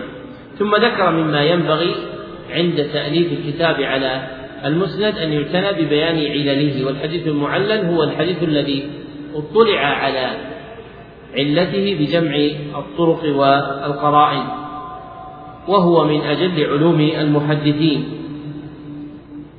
وجمع الحديث على الأسانيد يعين على المسانيد يعين على الاطلاع على العلل لأن العلة لا تكشف إلا إذا جمعت الطرق والأسانيد. نعم. أحسن الله إليكم. قال رحمه الله ذكر الرجال الذين يعتنى بجمع حديثهم. قال أبو بكر وأصحاب الحديث وأصحاب الحديث يجمعون حديث خلق كثير غير هؤلاء.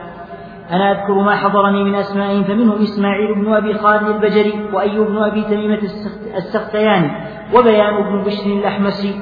وداود بن أبي هند البصري وربيعة بن أبي عبد الرحمن المدني والحسن بن صالح بن حي ابن حي الكوفي وزياد بن سعد الخراساني وسليمان الأعمش الكاهلي وسليمان أبو إسحاق الشيباني وسليمان بن طرخان التيمي وصفوان بن سليم ومحمد بن مسلم بن شهاب الزهريان وطلحة بن مصرف اليامي ومسعر بن كدام الهلالي وعبد الله بن عون البصري وأبو حصين عثمان بن عاصم بن عاصم الكوفي وعبد الرحمن بن عمرو الأوزاعي وعبيد الله بن عمر العمري العمري ويحيى بن سعيد الأنصاري وعمرو بن دينار المكي ومحمد بن جحادة الأودي ومحمد بن سوقة العبدي ومحمد بن واسع الأزدي. محمد بن سوقة. سوقة. سوقة غلط بن سوقة. نعم. ومحمد بن سوقة العبدي ومحمد بن واسع الأزدي ومطر بن طهمان الخراساني ويونس بن عبيد البصري. جمع التراجم ويجمعون أيضا تراجم تلحق بدواوين الشيوخ الذين تقدمت أسماؤهم وذلك مثل ترجمة مالك عن نافع عن ابن عمر وعبيد الله بن عمر عن القاسم عن عائشة وسهيل بن أبي صالح عن أبيه عن أبي هريرة وأيوب عن محمد بن سيرين عن أبي هريرة ومعمر عن همام بن منبه عن أبي هريرة وأيوب عن عكرمة عن أبي عن ابن عباس والأعمش عن أبي وائل عن ابن مسعود. وجعفر بن محمد بن علي عن أبيه عن جابر وهشام بن عروة عن أبيه عن عائشة وأفلح بن حميد عن القاسم عن عائشة وإبراهيم النخعي عن الأسود بن يزيد عن عائشة جمع الأبواب ويجمعون أبوابا يفردونها عن الكتب الطوال المصنفة في الأحكام وعن مسانيد الصحابة أيضا فمنها باب رؤية الله عز وجل في الآخرة وباب الشفاعة وباب المسح على الخفين وباب النية في العبادات وباب رفع اليدين في الصلاة وباب القراءة وراء الإمام. وباب إفراد الإقامة وباب الجهر بسم الله الرحمن الرحيم والمخافة بها في الصلاة وباب القنوت في الفجر وباب الغسل للجمعة وباب إفراد الحج وباب الوضوء من مس الذكر وباب القضاء باليمين مع الشاهد وباب إبطال النكاح بغير ولي وطرق قول النبي صلى الله عليه وسلم من كذب علي.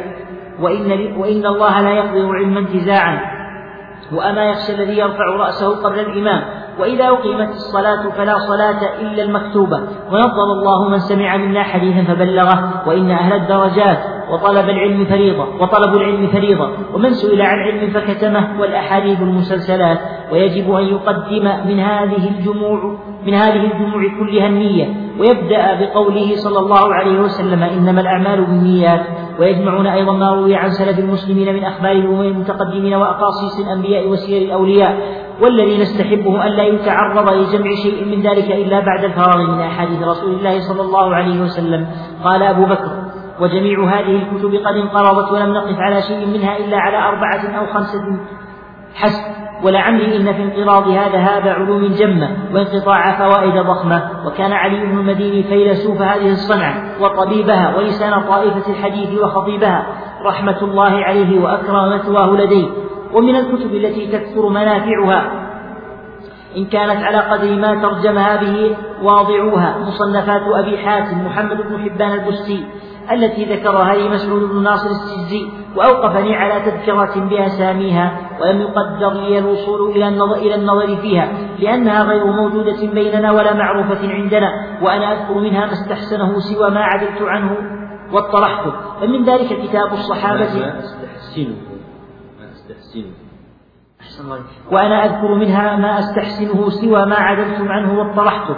فمن ذلك كتاب الصحابة خمسة أجزاء. كتاب التابعين اثنا عشر جزءا كتاب تباع التبع عشرون جزءا كتاب الفصل بين النقلة عشرة أجزاء كتاب أتباع التابعين خمسة عشر جزءا كتاب تتبع الأتباع سبعة, سبعة عشر جزءا كتاب علل أوهام أصحاب التواريخ عشرة أجزاء. كتاب علل حديث الزهري عشرون جزءا عشرون جزءا. كتاب علل حديث مالك بن أنس عشرة أجزاء.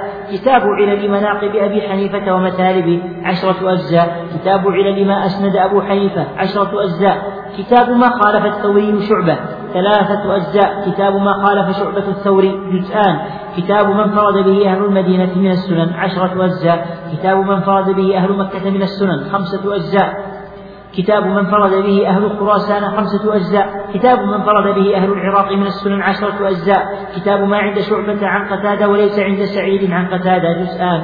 كتاب ما عند سعيد عن قتادة وليس عند شعبة عن قتادة جزءان. كتاب غرائب الأخبار عشرون جزءا كتاب ما أغرب الكوفيون على البصريين عشرة أجزاء كتاب ما أغرب البصريون البصريون على الكوفيين ثمانية أجزاء. كتاب من يعرف بالأسامي ثلاثة أجزاء. كتاب أسامي من يعرف بالكنى ثلاثة أجزاء. كتاب الفصل والوصل عشرة أجزاء. كتاب التمييز بين حديث النظر الحداني والنظر الخزاز جزءان.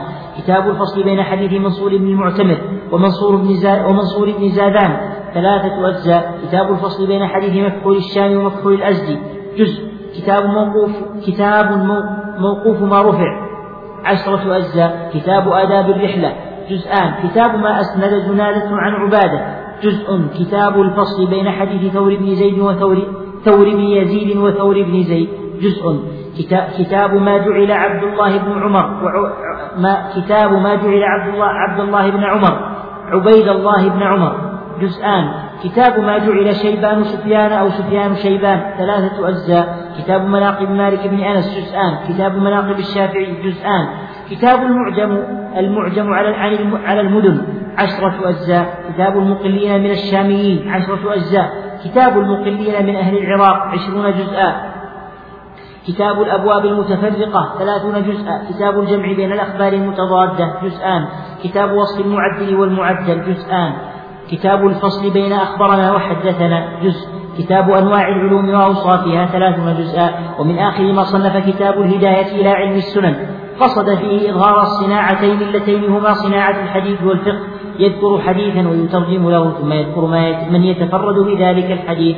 ومن مفارد أي بلد هو ثم يذكر تاريخ كل اسم في إسناده من الصحابة إلى شيخه بما يعرف من نسبته ومورده وموته وكنيته وقبيلته وفضله وتيقظه. ثم يذكر ما في ذلك الحديث من الفقه والحكمة. وإن عارضه خبر آخر ذكره وجمع بينهما. وإن تضاد لفظه في خبر آخر تلطف للجمع بينهما حتى يعلم في كل خبر من صناعة الفقه والحديث معا وهذا من أنبل كتبه وأعزها قال أبو بكر مثل هذه الكتب الجليلة كان يجب أن يكثر بها النسل ويتنافس فيها أهل العلم ويكتبوها لأنفسهم. ويخلدوها, ويخلدها أحرارهم. ولا أحسب المانع من ذلك إلا قلة إلا قلة معرفة أهل تلك البلاد لمحل العلم وفضله وزهدهم فيه ورغبتهم عنه وعدم بصيرتهم به والله أعلم. قطع التحديث عند كبر السن. قال أبو بكر إذا بلغ الراوي حد الهرم والحالة التي في مثلها يحدث الخرق فيستحب له ترك الحديث والاشتغال بالقراءة والتسبيح. وهكذا إذا عمي بصره وخشي أن يدخل في حديثه ما ليس منه حال القراءة عليه فلولا أن يقطع الرواية ويشتغل بما ذكرناه من التسبيح والقراءة وبه انتهى هذا المنتقى من الجامع للخطيب البغدادي مع فوت قليل في بعض التراجم وأوائل المقاطع اقتضاها السياق ومن الله نستمد السداد. انتقاء بكر بن عبد الله أبو زيد. لما بين المصنف رحمه الله تعالى أن تصنيف الحديث مما يعين على التمهل فيه ذكر من طرائقهم في الترقي إلى إتقان صنعة الحديث بأنهم كانوا يسلكون في ذلك طرائق متعددة فتارة يجمعون حديث راو مشهور وتارة يجمعون ترجمة مشهورة وتارة يجمعون بابا من أبواب العلم مشهور مشهورا. فمن أراد أن يدرب نفسه في صناعة الحديث فإنه يسلك ما سلكوا فكانوا يعمدون إلى راو فيجمعون حديثه كحديث إسماعيل بن أبي خالد الوارد في الكتب الستة أو كحديث زياد بن سعد الخرساني الوارد في الكتب الستة فإن جمع حديث راو ما يعين على معرفة جماعة من الرواة الذين يكثر دوران حديث ذلك الراوي عليهم لأن له أصحابا. فإذا صنع مثل هذا مع جماعة من الرواة المشهورين بثقة أو وهن استفاد. ومثله أيضا أن يعمد إلى جمع ترجمة شهيرة أي نسخة متداولة كحديث مالك عن نافع عن ابن عمر وحديث عبيد الله بن عمر عن القاسم عن عائشة وحديث سهيل بن أبي صالح عن أبيه عن أبي هريرة. وأعون شيء ينتفع به المرء وأعون شيء تكون به منفعة هذه النسخ هو حفظ الحديث. فمن عرف صنعة الحديث وجد أن كثيرا منها يدور على جماعة من الرواة. وأنتم تعرفون أن في الصحابة جماعة سموا بالمكثرين وهؤلاء المكثرون عنهم جماعة من المكثرين. ولهؤلاء الجماعة جماعة من الطلبة الذين أكثروا عنهم. فإذا عرف الإنسان مشجر أسانيد المكثرين حوى كثيرا من الأسانيد التي يدور عليها الحديث. ومن أتقن هذا؟ استطاع أن يحفظ في وقت يسير ما يحفظه بعض الناس في وقت كثير. وهي طريقة المتقدمين في الحفظ. فإن المتقدمين لم يكونوا يحفظون على هذه الكتب الموضوعة المسماة بصحيح البخاري أو مسلم أو الترمذي أو أبي داود لأن هذه ليست صنعة الحديث وإنما هذه تأليف الحديث للانتفاع بأحكامه دراية. أما الانتفاع بحفظه فكانوا يفردون كل نسخة على حدة فمثلا إذا طالعت البخاري وجدت نحو خمسين حديثا يقول فيها حدثنا عبد الله بن يوسف قال أخبرنا مالك عن نافع عن ابن عمر. فهذه الترجمة الواحدة فيها أحاديث كثيرة من الأحاديث المشهورة عن ابن عمر رضي الله عنهما وعامتها متون قصار فإذا ضبط الإنسان هذه التراجم عرف كثيرا من الرواة والمرويات. والمشتغلون بالحديث في غفلة عن هذا الأصل مع أن جل المتقدمين كان الحفظ على النسخ والتراجم. ومن جملة ما يعين على التمهد في الحديث أيضا جمع الأبواب يعني في موضوع ما من مدارك العلم والأحكام كأن يجمع الأحاديث الواردة في رؤية الله في الآخرة أو الأحاديث الواردة في الغسل في الجمعة أو الأحاديث الواردة في من كذب على النبي صلى الله عليه وسلم أو الأحاديث الواردة في من سئل عن علم فكتمه فإنه يطلع بذلك على الرواة والمرويات ويتعرف العلل. وصنف أهل هذه الصنعة الحاذقون فيها كتبا كثيرة. من أشهرها كتب علي بن المديني. وقد سمى الخطيب جملة منها ثم أسقطها المنتقي وذكر من كلام أبي بكر الخطيب ما يتعلق بها فإن قوله في الصفحة الثانية والسبعين بعد المئتين وجميع هذه الكتب قد انقرضت ولم نقف على شيء منها إلا على أربعة أو خمسة يقصد كتب علي بن المديني. ومثلها في المنفعة كتب أبي حاتم ابن حبان وإن كانت هذه الكتب قد عدمت قديما فلم يصل لنا شيء مما سمي ها هنا ولم يبقى إلا نزر يسير من كتب ابن حبان ككتابه في الصحابة وكتابه في الثقات وكتابه في المجروحين. ومنفعة المرور على أسماء هذه الكتب أن العارف بها يقف على مسالك من التصنيف قد تكون أغفلت فكتاب موقوف بما رفع لابن حبان جمع فيه الأحاديث المرفوعة التي صوابها الوقت. وهذا شيء صنف فيه بعد ابن حبان عمر الموصلي ثم صنف فيه الشيخ محمد بن عمرو عبد اللطيف رحمه الله تعالى كتابا حسنا. وهذا المسلك من أحسن طرق معرفة العلل والرواية وهو محتاج إلى تصريف فيه فإن كثيرا من الأحاديث تروى مرفوعة والصواب الوقت. مثل حديث حدثوا الناس بما يعرفون تريدون أن يكذب الله ورسوله فإن هذا موقوف من حديث علي وروي مرفوعا ولا يصح. فمن منافع الاطلاع على مثل أسماء هذه الكتب هو الإيقاف على جملة من مسالك الماضين في تدوين حديث سيد المرسلين صلى الله عليه وسلم. ثم ختم أبو بكر الخطيب رحمه الله تعالى بما جاء عن أهل الحديث من قطع التحديث عند كبر السن خوف الوهم والغلط واشتغالا بالقراءة والتسبيح وذكر الله سبحانه وتعالى. فمن كبرت سنه حسن به أن ينقطع عن الإفادة إلا ما تيقنه. وكان بعض الحذاق ممن مضى لا يحجب العالم إذا خشي عليه الوهم ولكنه يجلسه ثم يقرنه ببعض أصحابه الحاذقين لينبهوه إذا غفل. وكان ابن الجزري رحمه الله تعالى لما تقدمت به السن يجلس معه ابنه. ليأخذ على القراء إذا غلطوا فإنه قد يفوت على كبير السن شيء لا يتنبه إليه. فهذه صنيعة حسنة يدرك بها الإنسان خيرا كثيرا. وإذا حجب العالم عن الناس لأجل هذا العالم أفقدهم شيئا من منفعته. ومن لطائف ما يذكر في القرن الماضي أن أبا سعيد شرف الدين الدهلوي أحد علماء الهند أدرك الشيخ نذير حسين الدهلوي في كبره بعد أن انقطع عن التدريس لكنه ذكر أنه سمع منه كثيرا من الأحاديث حال انقطاعه عن التدريس لما كان يذكرها في مجالسه وصح له الأخذ عنه رحمه الله تعالى. فلا ينبغي حجب منفعة العالم على الناس وتسويغها بأمور يظن أهله أن فيها خيرا له وليست فيه وليست خيرا له إلا إذا غلب عليه الخلط والوهم فصيانة لجنابه وحفظا لحرمته فلا بأس به. وفي ذلك تنبيه إلى العاقلين عن أهل العلم أن منفعة العالم لا تنقطع بكبر سنه بل كلما كبرت سنه كان الانتفاع به أعظم.